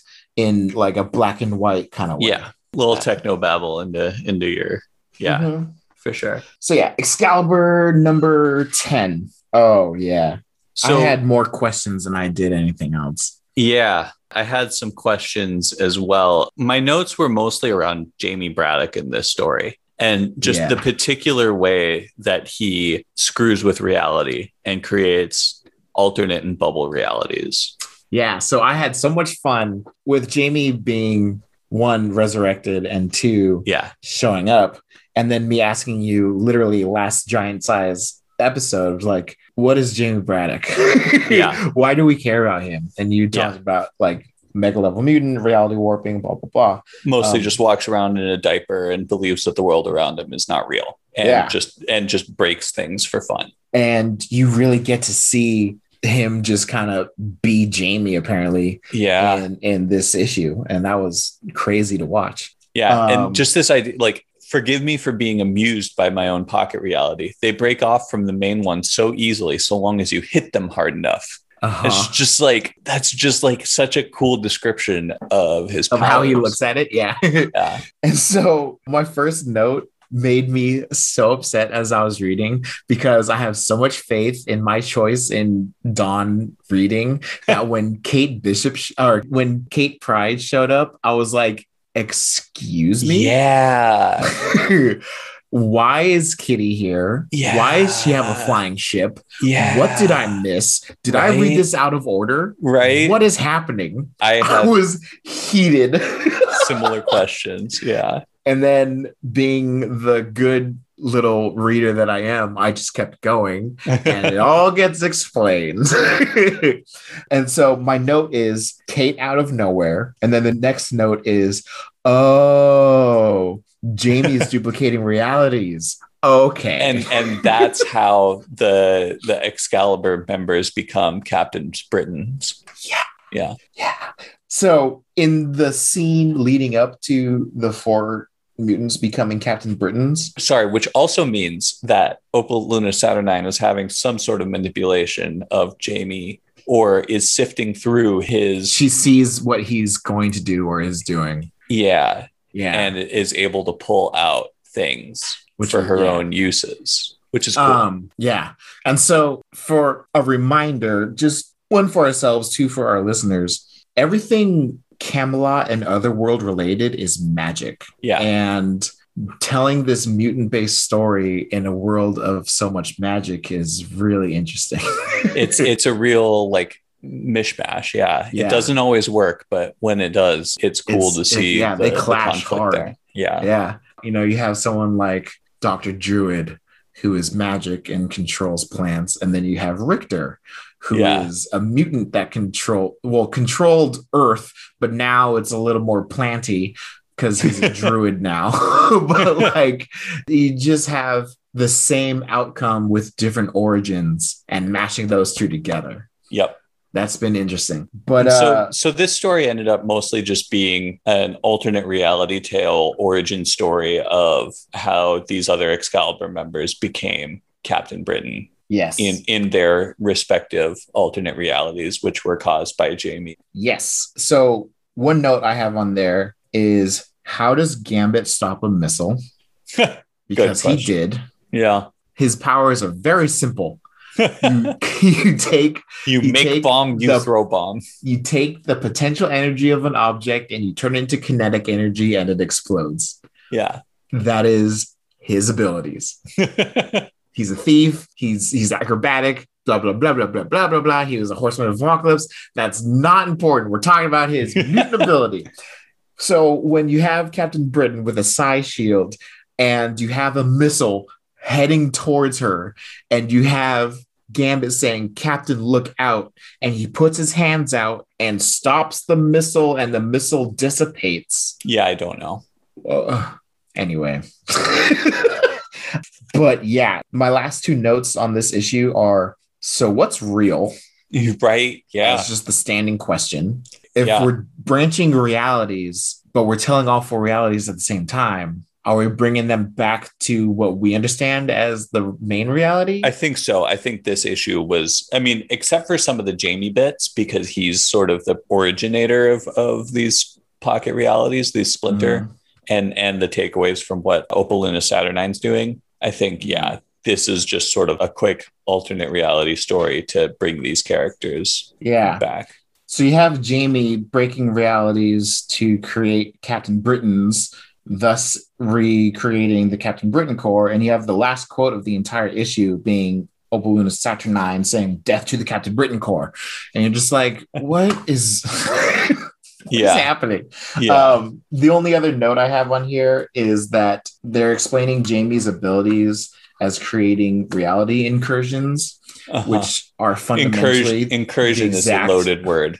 it's the fundamentally the exact opposite of the incursions that we had in 616 with Hickman also at the head. I'm surprised he let this go because he's the head of X and he coined incursion in 616. But Right. whatever. Whatever. Yeah. So next we have Hellions two and three. And then Hellions four is, Is the the first first, issue issue, of- of, of 12. 12. So we can we can talk about the rest of this series together. Yes, let's do that. The very first page is my first note, and it doesn't have much to do about the Hellion story itself. So I just want to talk about it real quick. Yeah. I've been under the impression that muty is like the derogatory slang word, Yes. like the N word or Yeah. cracker or yeah. Totally. insert racist term here. right. On the very first page of this second issue, they have a black cop calling them muties. And I felt that that was very, like, that took me out of it. Hmm. It, it blew my mind that they would have a black cop referring to another race by their slang name in all seriousness, that he is actually prejudiced against the mutant kind. I mean, I've I mean, there's, met, there's, I've met plenty of black people who are racist against other people of color. yeah, it just, it just, it's like, but yeah, it just, especially as a cop, yeah. like, th- Oh no, especially as a cop, you're going to be racist. this is, that just, that is, it really threw me off. Yeah. I, it like did not sit right with me. That I noted just- it, but uh, You did? but it didn't feel off to me.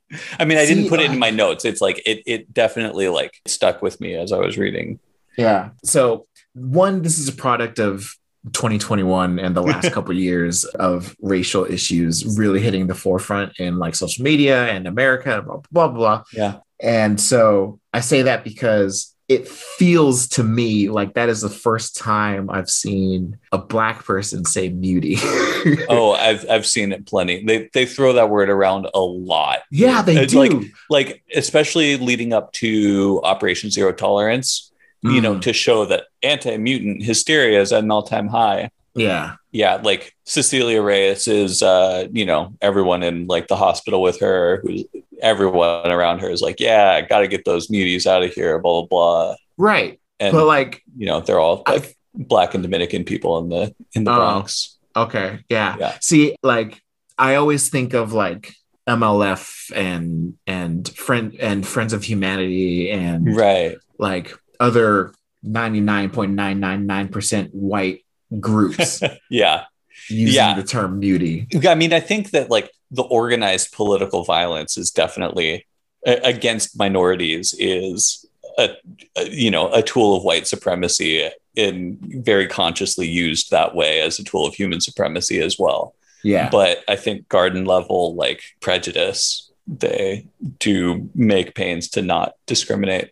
Although I guess if you're a cop and you have garden level prejudice, you know, you are part of organized violence against Right. minorities. yeah, it just it really threw me off. And like I felt bad because I was excited to read the next issue of Hellions. Yeah, And then that was the first page, and I was like, interesting. Huh. like it just it just it just didn't say and I don't know why people wouldn't know, but I'm black. so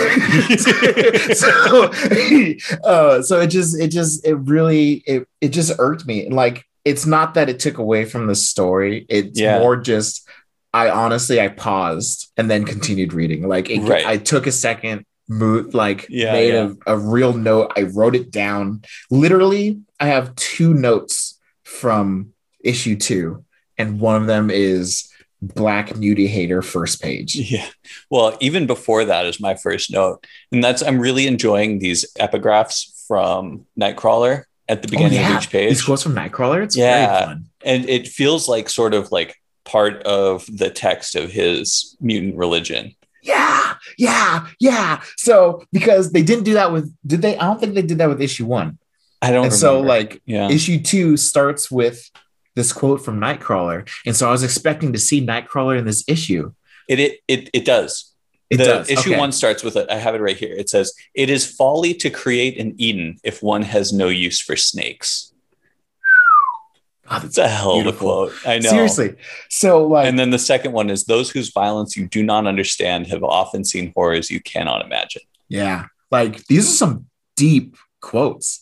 Yeah. And the fact that they're crediting Nightcrawler is just the most beautiful, magnificent thing. I fucking Chef's love kiss. Nightcrawler. Me too. Um, but every time they do that, I'm thinking, oh, we're gonna come across Nightcrawler. This is a quote from Nightcrawler from this issue, oh right. and no? it never Yeah. does. And I'm like, oh, so we're setting the theme from Nightcrawler. But where are these profound quotes coming from? Oh, well, he did say I have to create a mutant fucking religion, and it's not like Hickman to to show it him doing it. He he has to get the idea, and then it's what is the word endogenous to the story. It's part of it. It's already done. God, I just I love it so much. So yeah, we start off issue two with them getting to the orphanage to take out the clone lab that apparently Madelyne Pryor is in. yeah, But I don't think Sinister knew that. right. It seemed like not. And then real they get inside, and Nanny starts doing trying to do weird nanny shit to John Greycrow, and they notice that Empath did it, and no warning, no you know second chances, nothing like that. Greycrow shoots him in the in between the eyes, just like he said he would. oh my god, dude. just immediately like they're barely even the in the front door to start their mission Seriously. and I love that the first quote is Havoc. Just come the, Come fuck, the on. fuck on. Just straight up, I warned him. Yep Kwannon's just like, Ugh, I'm gonna have to fill out a report. Let's move. so good Oh my god. Again, Yeah. it's ugh, that should be a serious moment. Right? but like the fact that it was empath, you're just like, yeah, that checks out. Considering the breakdown they gave of empath and what they're probably gonna go do, and the fact that they're gonna have to deal with Madelyne Pryor. All right. I can see it. yeah. So they investigate the creepy place and they find the clones. They find madelyne. The clones are all zombified and they start fighting. And weird things start happening with havoc and his mind. Madelyne starts manipulating him body and mind. Yes. So when we see the clones, the zombie clones for the first time, yeah we get another one of those full page notes of Yep. a breakdown, basically giving you a single line introduction of who these legacy marauders are. right And this is the first time, and I don't think this is on purpose, but it is what it is. They describe one mutant with the name of another mutant because they do blockbuster and strong his guy description is strong guy. And I was like, oh, Guido, where's he? Where is he? love to see me Um, some guido but yeah, that was honestly my other note is blockbuster, strong guy, lol. Yeah. yeah, kind of more explanation of like we can't have these sort of imperfect generational loss clones of clones of clones running around. We want to bring these people back, but as their best and original selves. My next point of interest is uh, Nanny gets tipped over. Yeah, she's on her she's face. stuck. She can't get up. Also, everyone sees Nanny's lips and like screams and like shudders. Just like over and over again. Like, what is that thing? It has lips. The next issue you have Wild Child, Wild Side, Wild child, not wild side. Wild Jesus. Wild side. You have, uh, yeah. Too many, too many fucking mutants. you have Wild Child challenging Kwannon for being the alpha, and Yeah. she handles him real quick. just real quick to because now I want to read all of the epigraphs again. Nightcrawler's quote at the start of issue three is I do wonder which binds us more Xavier's ideals or the trauma of being a mutant, the dream or the pain. Yeah, which binds us more. Ugh. Yeah. So you get some backstory of Madelyne. Nothing that I haven't hashed out over and over again, just how dirty the comics have dealt her. Um, Yeah. she, she takes away Havoc's mouth and then he cuts a mouth back open for himself with a piece of glass. And Yeah. he's got like bloody stump lips Bloody no lips. Yeah. for the rest of the. Dude. and then she makes out with him and kisses his bloody stump lips. So gross. So, so gross. in that scene, a lot of that is Madelyne talking about what she's been through, which again we've hashed out plenty of times. But like I started to compare her to Pinocchio a lot. Mm, mhm. Like she was created, she wants to be a real person. Yeah. Oh, like And more like ultra, like evil. yeah, there are no streams on. yeah, yeah. but like she has this like in my head, it's kind of like a grim fairy tales Pinocchio. Right. That's the feeling I'm getting from these scenes in the clone lab, this mission. And it's Uh, um scary. There's a note here about Sinister has a measure of control over Psylocke, but Psylocke wouldn't have done this if she didn't think that she could get the upper hand. The real scary thing is that how we gave leadership of this team to a, somebody we barely know who was raised from youth by a mystical ninja murder cult. yeah, she was raised by the hand. Yeah. Which we got in uh Fallen Angels. A little bit, yeah. Again, I'm happy that we had that character study for her going Mhm. into this because now, like, I wouldn't have known who that character was right. at all otherwise. I have this page marked that kind of dives into Madelyne's mm, motivations. She's basically winning this fight. She's got Greycrow strung up because I guess Greycrow's the one that shot her in the head at some point. Yeah, yeah. She, so she's going to make him suffer. So she says, I went away then. My mind had to find someplace safe. But when I came back, I wasn't. He made us like this in this lab, me and you, sending you to kill me, knowing I'll send other yous to kill him. Hey, hey, I'm sorry. It gets funny if you think about it too long. but, but enough. It is time for you to die. Yes, you must die. I'll die in pain. And then they'll see. See that I'm a real girl. And I'm like, So oh my. God. so cool. And like Uh, the that whole monologue is like her getting sadder and sadder, and then Yeah. something just snaps, and she just gets Yeah. this crazy look on her face. grin. Yeah. you're just like, oh my god. Th- that's when I started to get the real like horror vibes. Yeah, like, totally. oh my god. Like I thought this was gonna be the fun story. Right. what is happening right now? Also, they have Nanny and Orphan Maker on the ground and they're just beating on them with hammers and crude weapons. And they actually crack Orphan Maker's armor, which I've never seen before. And it just Okay. shoots this weird sort of like acid gunk Yeah. at Scrambler. So, yeah, that's new. Okay. So you've never seen that either. Never seen it. That's crazy. And then that note from Beast about Psylocke. So basically, it shows Beast being worried about Psylocke being the field leader because when push comes to shove, the the Hellions are going to follow Psylocke before they follow Sinister. Right. And It's it's his frame almost of like reference. Yeah. It's not like I'm not worried that Psylocke is in over her head. I'm worried about Psylocke. We don't know her. She's Yeah. hand. Yeah. He's like, I'm sure Sinister has plans, Right. but I don't think he took Psylocke into consideration here. yeah. Yeah. Um, and his frame of reference for that is like Xavier put us together, but at the end of the day, Cyclops was our leader. Right. Yeah. referring to you know all of their years as x-men like that exact same thing is going to happen here with the hellions and psylocke Right. if Yeah. Sinister's not out on these missions yeah psylocke's Right. going to take alpha The epigraph from issue four from Kurt reads May I be heard in this. The challenges of the soul outweigh those of the body. Either we befriend the sorrows of the past or they destroy us.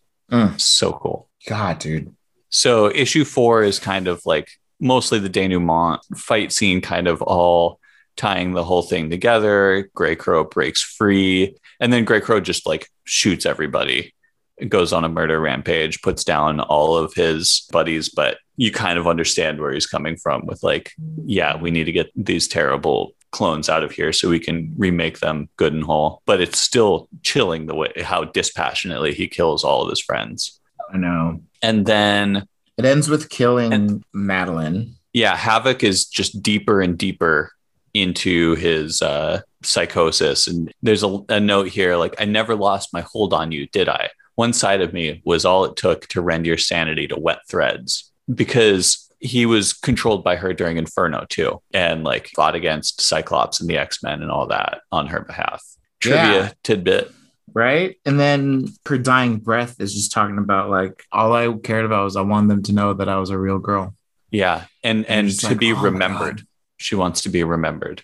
and you'll never forget me Yeah. it's And just, then- ugh. He freaks out, loses it, blows the whole place up. yep So even after that, he's clearly not all better mentally. He's free of Madelyne's manipulations if she's dead, but he blacks out and uses his powers, goes crazy, and can only just speak gibberish until finally he comes to and says, Did I do that? Steve Yeah. Urkel or some shit. And then they all have a big laugh over being crazy sons of bitches together. And Havoc joins in the laugh. So he's kind of like connecting with this. He was the the reluctant part of the team, but he's really embracing his role here. yeah Cool spot for Havoc. You know how I've been talking about him in 98 and they clearly want him to be this mentally unstable character, but it's a thing that they keep you know have happen to him rather than give any reason for. It's like feels like a series of coincidences rather than something endemic to his character. So this was this was a nice sort of take on that. Yeah, I have a note about the post mission report. Yeah. Right after all the laughing. yep. It says aside from the corrupted marauders, Madelyne Pryor was felled as a combatant. The subject is a sensitive one, as you can imagine. It's agreed she wasn't human, so you know John's good. So now the council must decide if she will be considered a clone of Jean or a mutant in her own right. yeah a philosophical debate with Madelyne's resurrection hanging in the balance. My first thought is like, well, you can go talk to fucking Peter Parker about whether a clone is its own thing or not, because it very much is. If you if you go over to the spiders, if you have your Um, own name and yeah yeah, I mean Ben Reilly, But- but Ken then- Parker, or Kaine Parker. do you bring back Stryfe Uh, he's not dead. what Uh, he, no, he. Okay, well, in the last story, it was last the cable. he's been dead so many times timey wimey bullshit. Yeah, well, Yeah. timey wimey stuff. Okay Uh, Stryfe was toying with Cable yet again and Deadpool. So this was like, gosh, like two, three years ago. He was involved. I don't think he died at the end of that storyline. So I do not believe he is dead. Okay, so here's a resolution to that question is because a couple pages later, uh, Yep. there's a scene between Havoc and Cyclops, and Cyclops says, Alex, I tried. And Havoc says, So it's a no then. There are protocols. Choose a clone of Jean. The council doesn't want. And Alex cuts in, What do you want? And he's met with silence. He says, I'm sorry. It doesn't matter. I'm sorry it didn't work out. Alex says, She was a real person, Scott. She existed and he just turns to walk away. And that's so perfect for like the Scott and Madelyne relationship, the way that he just walked away from her, Turns it off. Yeah. turns it off. But He yeah, says, I mean, yeah. just by Krakoan standards, she should have been resurrected. Shouldn't she have? she's she's a mutant and she's her own person. The mutants don't like clones. I get that. But then do you not bring back Laura Kinney if she dies? She's a clone of Logan. That's a great point. Like But she's not a she's not like an exact clone. I don't know. It's hard to say. uh, yeah. yeah. So that's just so my other takeaway from this, other than uh, the little conversation right after. Sorry, I just want to. I just want to finish this off here. It turns out that Sinister was eavesdropping, and he says, "I keep expecting this shit to get old, and it never does. Not once, not ever." And then Nanny creeps up on him, says, "I saw what you did," and he says, "Oh my god! A little, please, a little warning. That little mouth. It's beyond."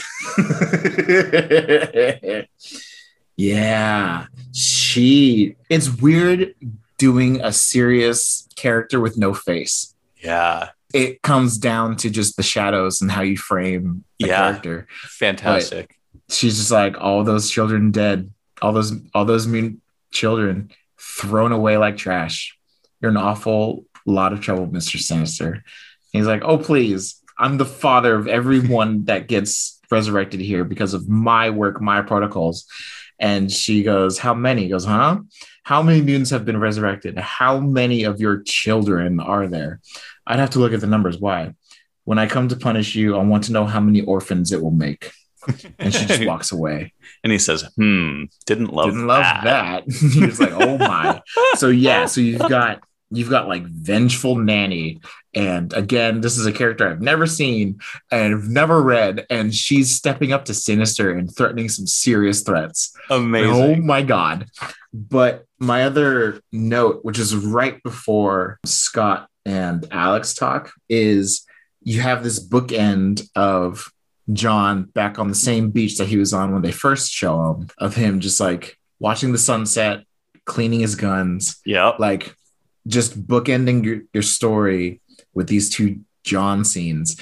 And so like it makes me feel like this was a story for John Greycrow. Definitely. I totally agree. You know, I mean, like uh, par- partially a Havoc story and partially a Sinister story, but mostly a John Greycrow story. yeah, and I I, I loved that because I want to see more of him. Yeah. what they did too. with him in this, and knowing now knowing his mutant ability of this like tech gadget thing, I'm so down. I want more of him. I don't know if I want more of him to the point where they make him emotional and give him emotions and stuff. Right. But I like this stoic soldier, loves his team, does it for them kind Yeah. of thing. totally. I like I like what they got going on there. Yeah. Anyway, and then on there it says next X of Swords. Yeah. So there See we go. Getting close. Um, uh, Marauders, number 10.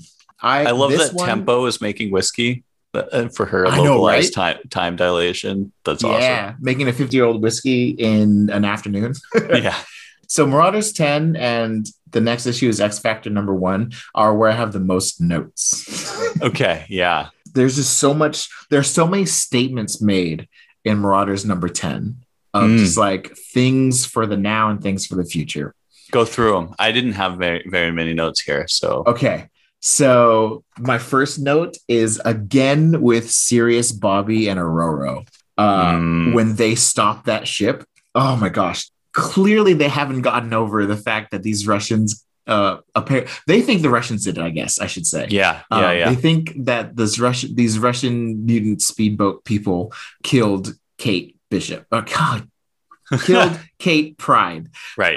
God, I'm so not used to calling her Kate. And there is a Kate Bishop. She's like she's Hawkeye, and so when I say Kate, I think of Bishop, not Kate Pryde, because she's Kitty Pryde. Damn it! But whatever. Right. She wants to go by Kate. I'm trying. Yeah. So they're clearly not over the death of Kate, and I I love that because so often they do that kind of rage for a scene and then that's the catharsis that the character needs and they move on and so having them continue that rage into another issue and another issue and another issue love it so Yeah. anyway then you have emma being all emma That's such a perfect illustration of Emma's entire why she dresses and acts the way she does, right? Yeah it So was she- it was really well done Yeah. So there's a line, and there's four guys with guns that they walk up to, and they almost get shot. And she says, "Oh, this is a job for a telepath, darling." And she un- unbuttons her jacket. She's not wearing any shirt underneath. Boobs are almost showing. She walks out and puts her arms up and uses their distraction to control all of their minds at once. And they all shoot each other in the legs. Pyro says, "Hot damn! How do you control so many of them at once?" And she says, It's easy to control leering monkeys, Pyro, when they all have the same thought. And just like, you it's rude. that was so mean, Yeah. but so well done. It's- So it's also particularly bad with the Kate Pryde, Kate Bishop thing because there are red and white bishops like no. in this Hellfire thing. Yes, we have a white bishop and we have a red bishop, and the red bishop is Bishop Carl Bishop. Luke, whatever. no, no, no, Lucas Lucas Bishop. Bishop. Lucas now you're now you're confusing him with Carl Lucas, Carl Lucas, who's Luke. who is Cage. Luke Cage. This is Jesus. this is some weird ass telephone game of telephone going on. Marvel characters. The fact that I have to know two sets of names for every character except for Forge is already too much.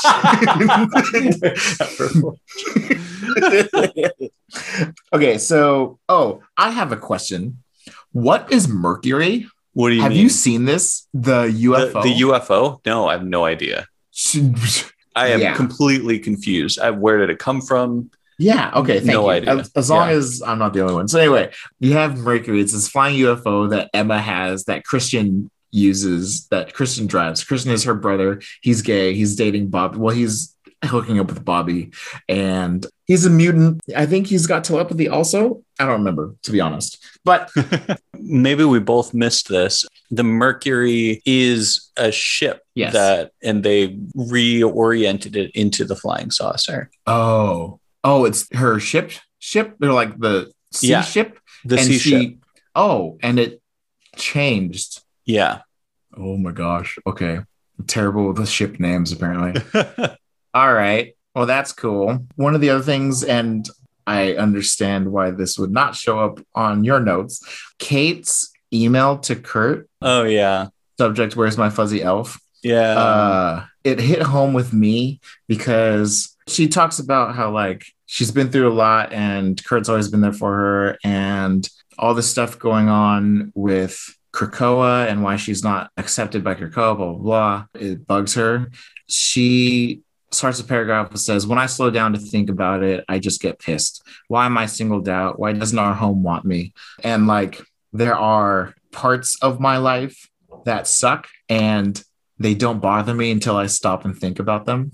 yeah. Uh, like an easy low hanging fruit is just like you know racism as as a, as a black man.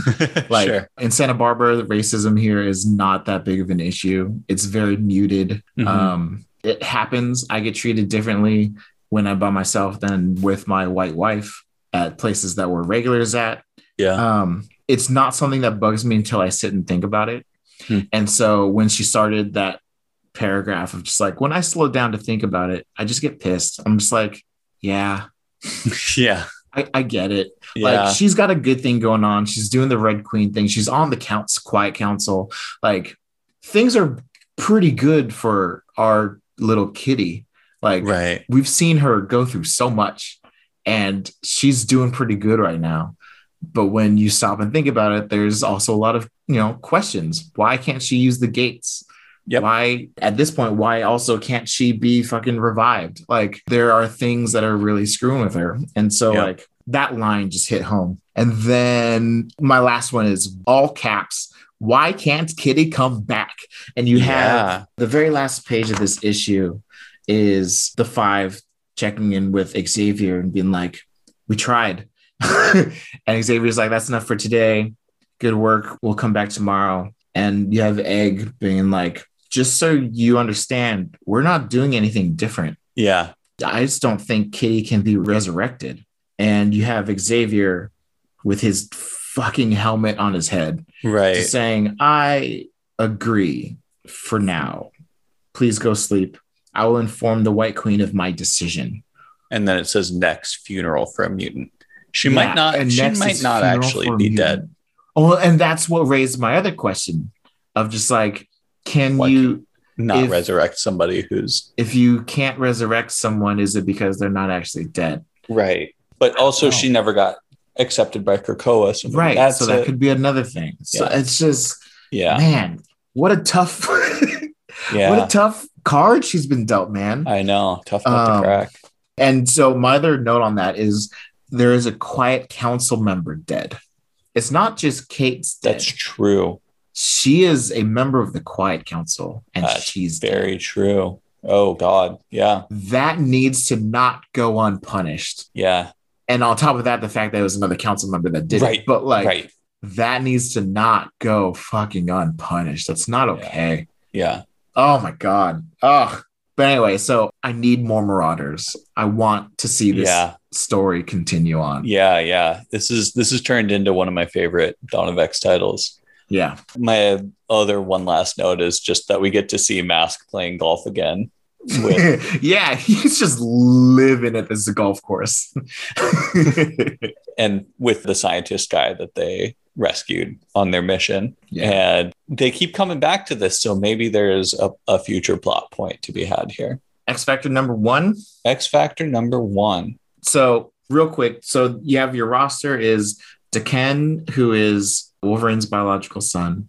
You Yep. have North Star. twin- I, I tend to pronounce his name Daken because D apostrophe K E N is yeah, Lalandra's is Deken. Yes. Uh, Lalandra's So, yeah, brother. and it's Japanese and it Right. would be pronounced Daken.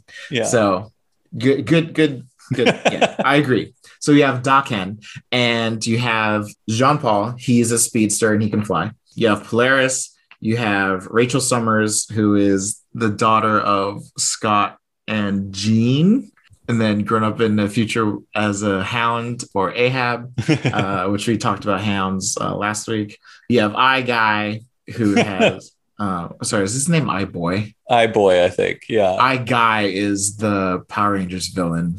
Mighty Morphin Power Rangers. Uh, they both have eyes all over their body. And you have Prodigy. And I will say, because this isn't part of the story, but Daken, one of his mutant abilities is he has these pheromones, the same kind of pheromones that like Spider Woman has yeah. to like get you feeling good, Mhm. start questioning, wait, am I actually attracted to this guy? Right. Yeah. And and then Um, he'll just have he'll just sleep with absolutely anyone and anything. Yeah. Daken sleeps with all comers. Yeah. but uh, this is the first time we've seen that I know of, and I'm pretty sure I've seen every single issue that Daken is in. This is the first time we've seen the pheromones actually drawn in. Oh yeah. Every other time, it's just this invisible force, and and like because you always want to see him have an effect on someone, and then them being like, wait, wait, wait, wait, what? and so it's always been off screen, invisible, an invisible influence. So this in this issue, we actually see him use his pheromones, and you see the pheromones hitting the target. Yeah. Anyway, side note there.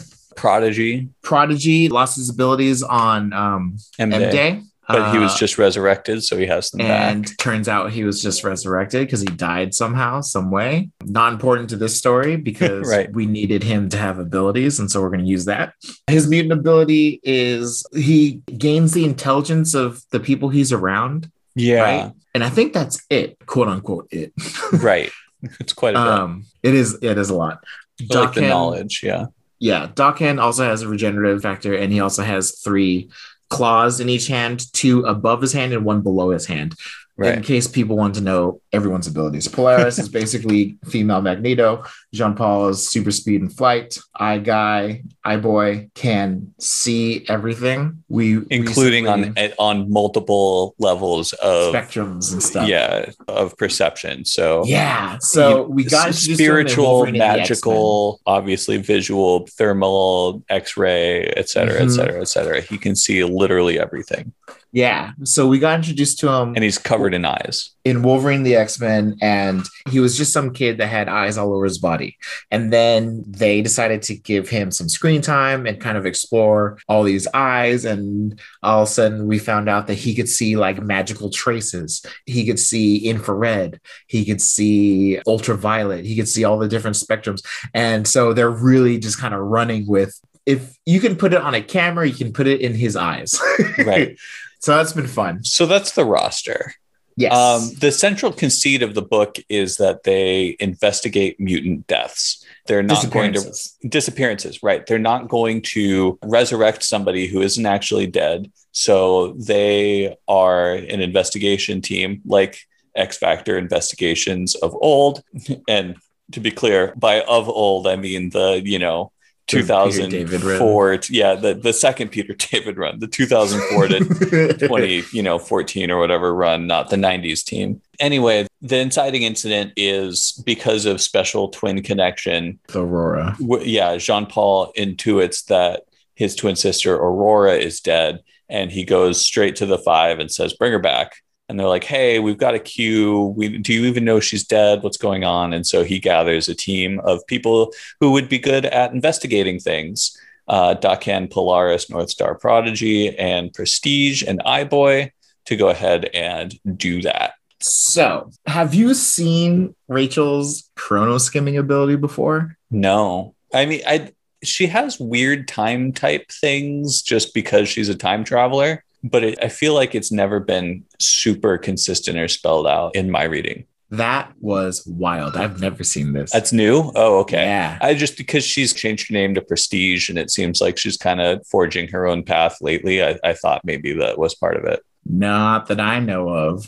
So I feel like it must have been used like once, maybe twice, because the way she introduces it, she says, So they find Aurora's hotel room that she's been staying in. And they're like, okay, look for whatever we can, and then we'll fi- we'll figure out see if there's any receipts and anything like that.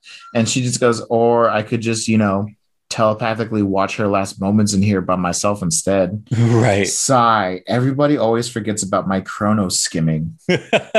And so like I feel like it's been used like once or twice. It's even like a, it's a meta call that authors forget that she has that ability too. right. Yeah. Because when you have psi abilities, they're pretty flexible. Yeah. It can be used in so many different ways. yeah. And and again, to try and make her distinct from every other telepath slash telekinetic on Krakoa, Exactly. of which there are legions. So yeah, they do a really cool investigation with a car crash, et cetera, et cetera. They dredge up the car, they find her body, and they deliver it back to Krakoa, autopsy, report, and determine it was murder and all that. And so on the spot, the five recommends to the Quiet Council that they turn X Factor into a standing team. And they ask Jean Paul if he wants to lead it. And he says no. And then he says yes immediately. Mhm. As far as the big picture for Krakoa, there's a page in here that goes into the rules of resurrection. Right. And it has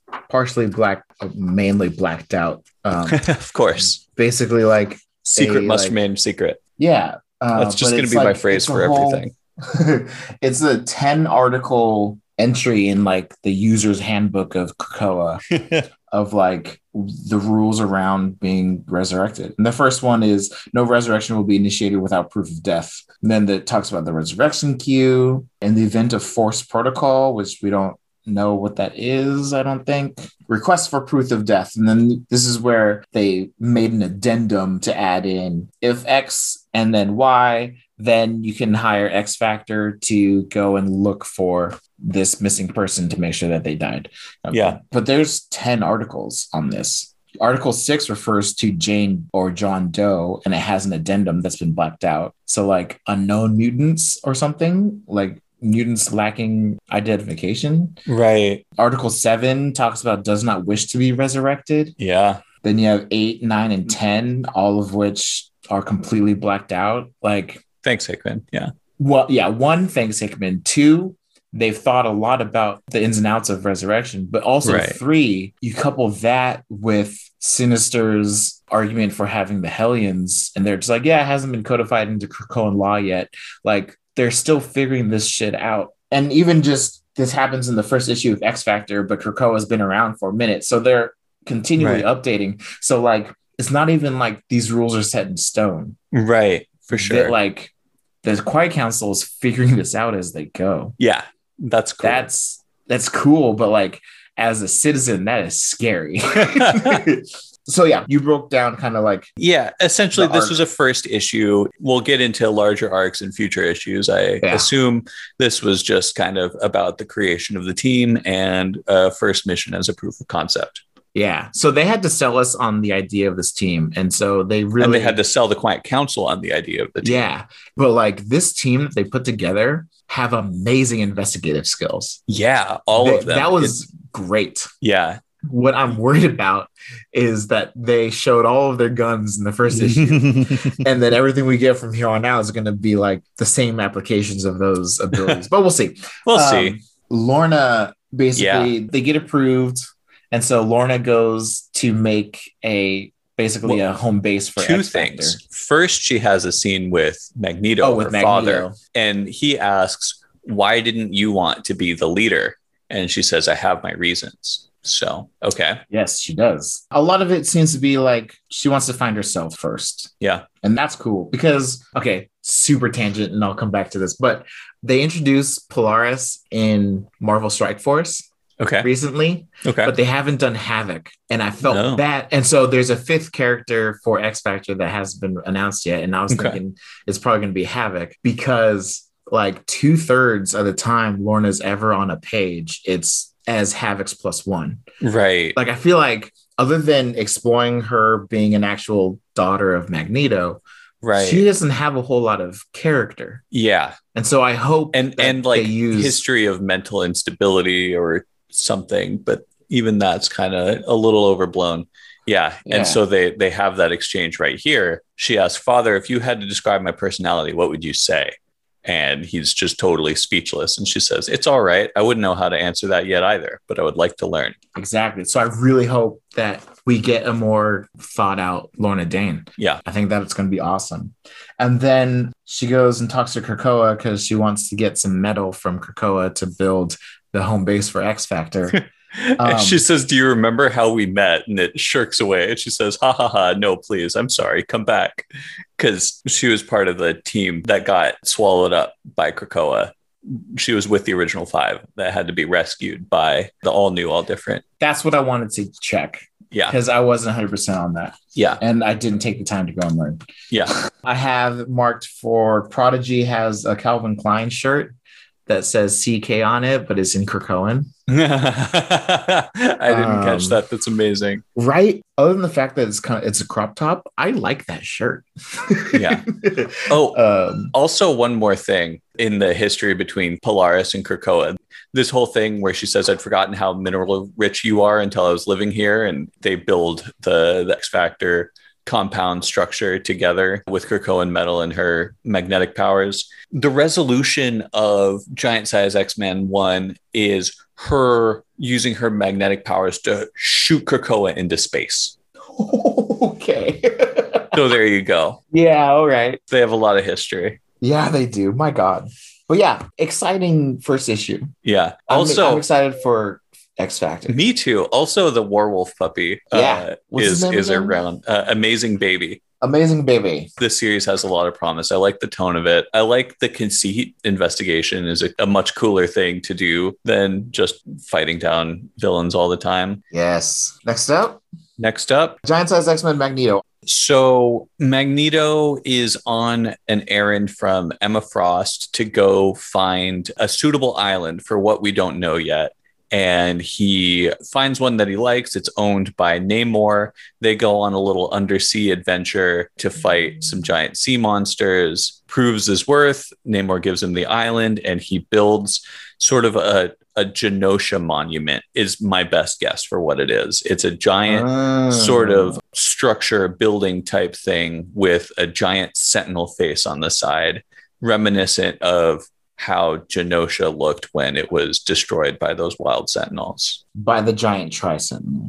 Yeah, the Tri Sentinel. Yeah. yeah. That's my best guess. Yeah. And that's one of my notes is that building, that tower. I was like, why the Sentinel head? I know. So Magneto arrives on that island on a giant freighter. And all of the pieces to make the building are Yeah. in the freighter and, you know, the freighter itself. Yeah. And, And- so he fucking just takes apart the giant freighter and he And all of the shipping tower out of it. containers. And I am has that fucking Sentinel head.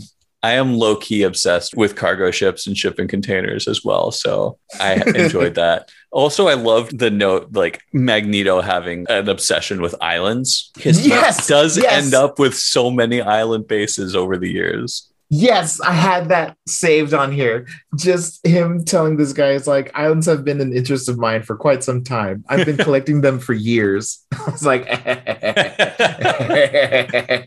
yeah, you have.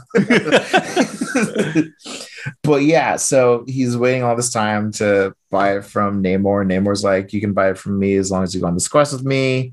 He ends the quest with this key that's been guarded for like ever. Yeah. And he has the key now.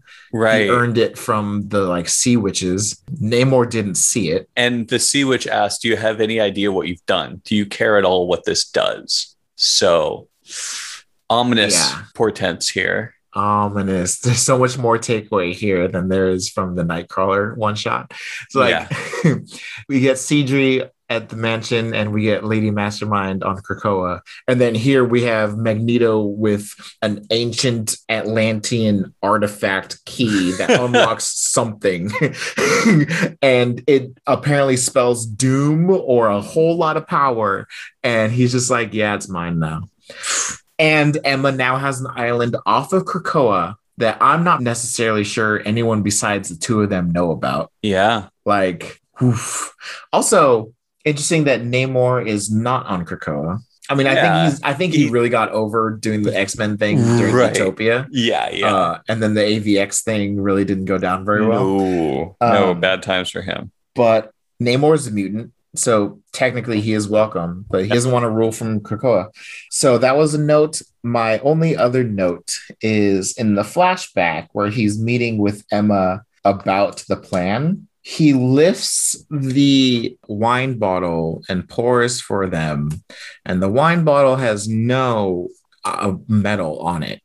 It's a Uh, bottle. It's a I was bottle. thinking about that. I was looking at that. it's a bottle. A lot of wine bottles have like foil, like maybe in the label or around the neck of the bottle. yeah. Or he could have like tiny pieces of metal that he tiny pieces of me- that he just like flattens out and uses as holders underneath. it was such a flex because they're sitting next to each other and the wine bottle's next to them. And he could like, just pour it for her I'm not but gonna he pick has this to up. use, he has to Use use my hands like a But, like- peasant. Mm, there's no metal. There might be tin foil sure but that's not magnetized. That's dumb. Anyway Anyway, that was that just bothered me but overall i really i liked it it was interestingly paced it was a weird little jaunt into the deep I was thinking of like the first X Men movie where he uses like little BBs or ball bearings and like flattens them out and manipulates them and uses them for whatever he wants. yeah visibly fair, fair, fair.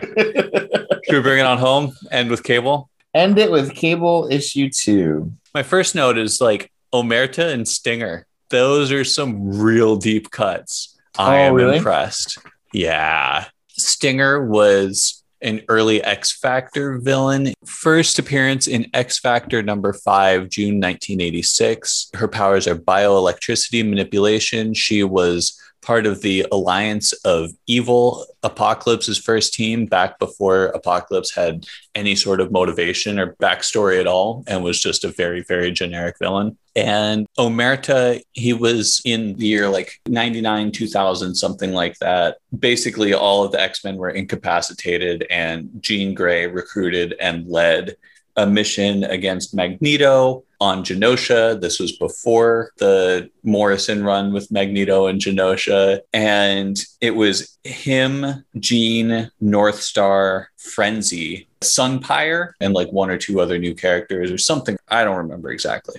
But he has like kind of invulnerability powers. He's like a big Italian oaf who is like vaguely homophobic, but like trying to be cool about things or like change, but just kind of ignorant. I don't know. He's he seemed like he wasn't around very long, but he seemed like a pretty well fleshed out, interesting character, somebody you could do something with, and then he was never seen again. So hmm. Omerta and Stinger are a couple, and they are talking about moving to Krakoa just to get away from all of the awful workaday life details like paying bills and stuff when their baby child is stolen. And then there's an article from the Daily Bugle Yeah. also using a racial slur. Right. saying mutie cutie stolen. Right. And I'm just like, man, like that shit hasn't happened since that like legendary World War II newspaper article that said something about Japs. Right. I don't know. Maybe they're trying to make the statement that sensitivity towards mutants is at the same spot now that Now racial they're sensitivity was. the- yeah. Who knows? But yeah, it's, It is- it's just it like It, again, it, it is a little too blithe for sure. Like you're Yeah. supposed to take this seriously when, yeah, it's I don't know if unsettling is the right word, but like Right. it stands out. yeah. And maybe I- that's by you. design. Yeah. Yeah. Yeah. I'm with but you. I notice it anytime it's not used in a oh okay so like one plainly derogatory, insulting yeah way. if it's yeah. it's it's used conversationally or by another minority apparently i'm just like whoa bro yeah. uh yeah interesting my notes are strictly revolve around the cuckoos so yeah. Yeah. Yeah. That was the biggest piece of it. I love the Philly cops. They were great minor characters in there. And the fact that a cable comes in and makes demands of them and they make fun of him for being a child. And Yeah. Cyclops comes in and makes the exact same demands. And they're like, hey, we just met your kid. That's fun. Go eat a cheesesteak. And then he actually does eat a fucking cheesesteak. that cracked me up. But yeah, basically they're investigating the kidnapping of Omerta and Stinger's kid. yes uh, And they're trying to do their investigations, you know, separate, but they're doing the exact same thing. They're taking the same steps Yeah. But um, as you said, there is drama and intrigue between Cable and the Cuckoos. So I didn't think about this parallel until just now, but it turns out at some point, Cable is now dating all five cuckoos, which is weird. One, go polygamy, I guess, but two, Cyclops' son is dating his ex girlfriend's clones. that is weird. That is truly strange. Yeah. Good hey, point apple, there. Apples and trees, right? so some things stood out. One, the last time we saw the five cuckoos, they all were branching out and figuring out their own personalities. Right. One dyed her hair black, one went redhead, one clearly was kind of like the rebel and she was figuring out her own distinct personality out of the five. Because when we Right. get introduced to the cuckoos, they all spoke in unison and they all were just super telepathic. But like they're always referred to as the cuckoos. It's not like Right. here's Esme, here's Mindy. Right. It's just yeah, there's the cuckoos. They well, and they speak just they just brought back the other two because two of them died. So two, Two of them were died. resurrected on Krakoa. Yes. And so now we have the Krakoan cuckoos, and they're all blonde again. They all are dating Cable. So 'cause that's one of my notes is that we have the full cuckoo roster because there were some very cinematic deaths before. Yeah. The one we're following right now mainly is Esme, and Esme can go diamond like Right. Emma. Right. I don't think that was ever a thing. Yeah. But on top of that, she can use her telepathy in diamond form. Oh yeah, which Emma can't do. Emma can't do that. Interesting. That is new. Huh. Both point. of those two things are brand that. new to Esme slash the Cuckoos. Uh, We don't know if the other four can do it, but we see Esme go diamond form, which is brand new, and we see her use telepathy in diamond form. So worth noting. I was more concerned with the exchange here where uh, it says, "Hey, when I'm with one of you, what are, what are your sisters doing?" And Esme says, "They do their own things. You're not that interesting, Nathan. Are you worried we're constantly judging you?" N- no. And then Yeah. cut back to Emma's place, and they're constantly judging him. We're gonna dance and jig on this poor boy's broken heart, and they're just laughing. Yeah. And then there's this scene where we get confirmation that he's dating all of them because Emma confronts Scott about it. Yeah. yeah. She Uh, says, Scott, did you know what your young Nathan is up to? And he says, Hello, Emma. I can guess. Which one is he seeing? And she says, All of them. Celeste couldn't wait to tell me. You don't actually think I'm going to let you speak to me with your mind while you sit there and eat a, that log of meat and bread, do you? and um, but then she's like, do not let them break their hearts except Esme. She needs it. Like, but the look, but the look on her face yeah. is the And most this- like pained, kind of caring. Like that poor thing really needs a heartbreak. Can I just say, yeah, I feel that. You never know somebody who just like, man, you just really need to like get your heart broken and build it back together again. Like you need to experience some things and I don't know, people who just like have this kind of like very rarefied view on romance and other people and it's just like you just have to like you just have to go through it. You just have Yeah. to I don't know. But it also reminds me how much I love Phil Noto's art and how he draws faces. Just Mm. awesome. Yeah, but just yeah, she needs it, Scott. And then she even like underlines it. So help me, she needs it. He Like- even puts down his cheesesteak for this. It's the first Yeah. time he stops eating his cheesesteak the whole conversation. but just straight up, just like she's basically telling Scott to tell Cable to break Esme's heart, and it's not even a like they shouldn't be together thing. It's that Esme needs to be broken. Right. That's man, I that's I I don't know what to think of that, man. it's harsh, but yeah. I guess as for actual plot points, the sword that Cable took, the Space Knight sword, the Space mm-hmm. Knights come back Yeah, right away up, and which is impressive. I thought that was Yeah. going to take a while. I know, right? Go all the way across the galaxy or whatever, several galaxies probably. But they blow up the the house that they're investigating and take the sword back. Cool. And then Old Man Cable uh, has a, Cable. a bit of a cameo at the very end. Mm-hmm. And there's also a narration page here. He's got a little journal entry. Um, and it's, it's still very unclear what he's doing The hunt. in in this very apocalyptic place is it like a hellscape is it a future he like shoots this demon thing in the head and then rides a robot mount he calls it the dog toward a giant Yeah. skyscraper on fire so we'll see very strange He's seen less obvious traps. yeah so that's so wild. Wild. yeah So so that was volume 12. yeah There's again only four volumes of Dawn left. and then uh, it goes to Reign And there's Reign, there's Dark Ages. I don't know if that's a big storyline or if it's just a thing. okay And then we have X of Swords also. We've got X of Swords coming soon. Empire is probably, it looks like 13 is mostly tie in with Empire. Part of 13, part of 14. Okay. So, So, there's four Empire X-Men issues. Mhm. Two are in Dawn 13 and two are in Dawn 14. okay. So I'll wait until you're in Empire and whatever point in Empire that you read those, I'll read those as well. Yeah. So what I think I'm gonna do is I'm gonna read just Empire by itself. Cool. And then the next week I'll do all the side issues and that'll include Dawn 13 and 14. Awesome. Okay. I'll be right there with you then. Cool. Is Empire next week for you? no. Okay. you still Um, got some. I have probably two weeks of reading before Empire. Okay. Because I've already done two books. Right. And then I have like three books and then Iron Man 2020. And there's like five Iron Man 2020 books. Oh boy. Okay. And then Empires right after that.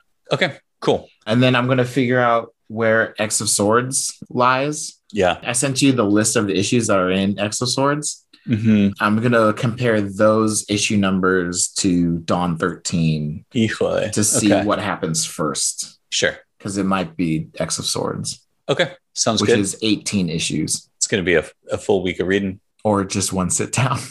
Right. yeah. Suppose we'll find out. oh, I'm so excited. Me too. Me too. I love Uh, the Xbox. Oh, man. so next week I have Kitty Pryde, Agent of Shield, Wolverine Days of Future Past, and then continuing on the train of abandoned alternate timelines, Tales from Age of Apocalypse, Sinister Bloodlines, and then an arc of Wolverine, and then Heroes Reborn: The Return. Oh, cool. Yeah. Bringing them back. Oh, Yeah. man. Heroes Reborn. Cool, cool, cool, cool, cool. I think that about does it. I've got to do one shout out to confirmed Yeah. listener again, Nico, Nico. our buddy Nico. what up, He texts me after every pod that he listens to, and he is now buying comics and jumping into it. oh, hell yeah. Uh, I got him started on Mark Waid's Daredevil. And Excellent. Jason Aaron's Thor: God of Thunder. Excellent. Very, very cool. Excited to have Nico listening to the pod. And, you know, anyone else, if you're listening to this pod, this is a great reminder. Ask us questions, you know, Yeah. get in touch. We love talking about everything, not just recaps. So, you know, tying things together, questions for us, questions about Marvel, et cetera, et cetera. We'd love to field them. Absolutely. All right. Anything else you want to say before we sign on off? No, I think we should end it. I think we should end this fucker. Yeah, let's go. Let's get out of here. All right, man. I will right. talk to you soon. It was Well, we can't end up. it until you tell me where to put the outro music. so. Absolutely. Yeah. Uh, I'm pretty sure we should just put the outro music here. Okay.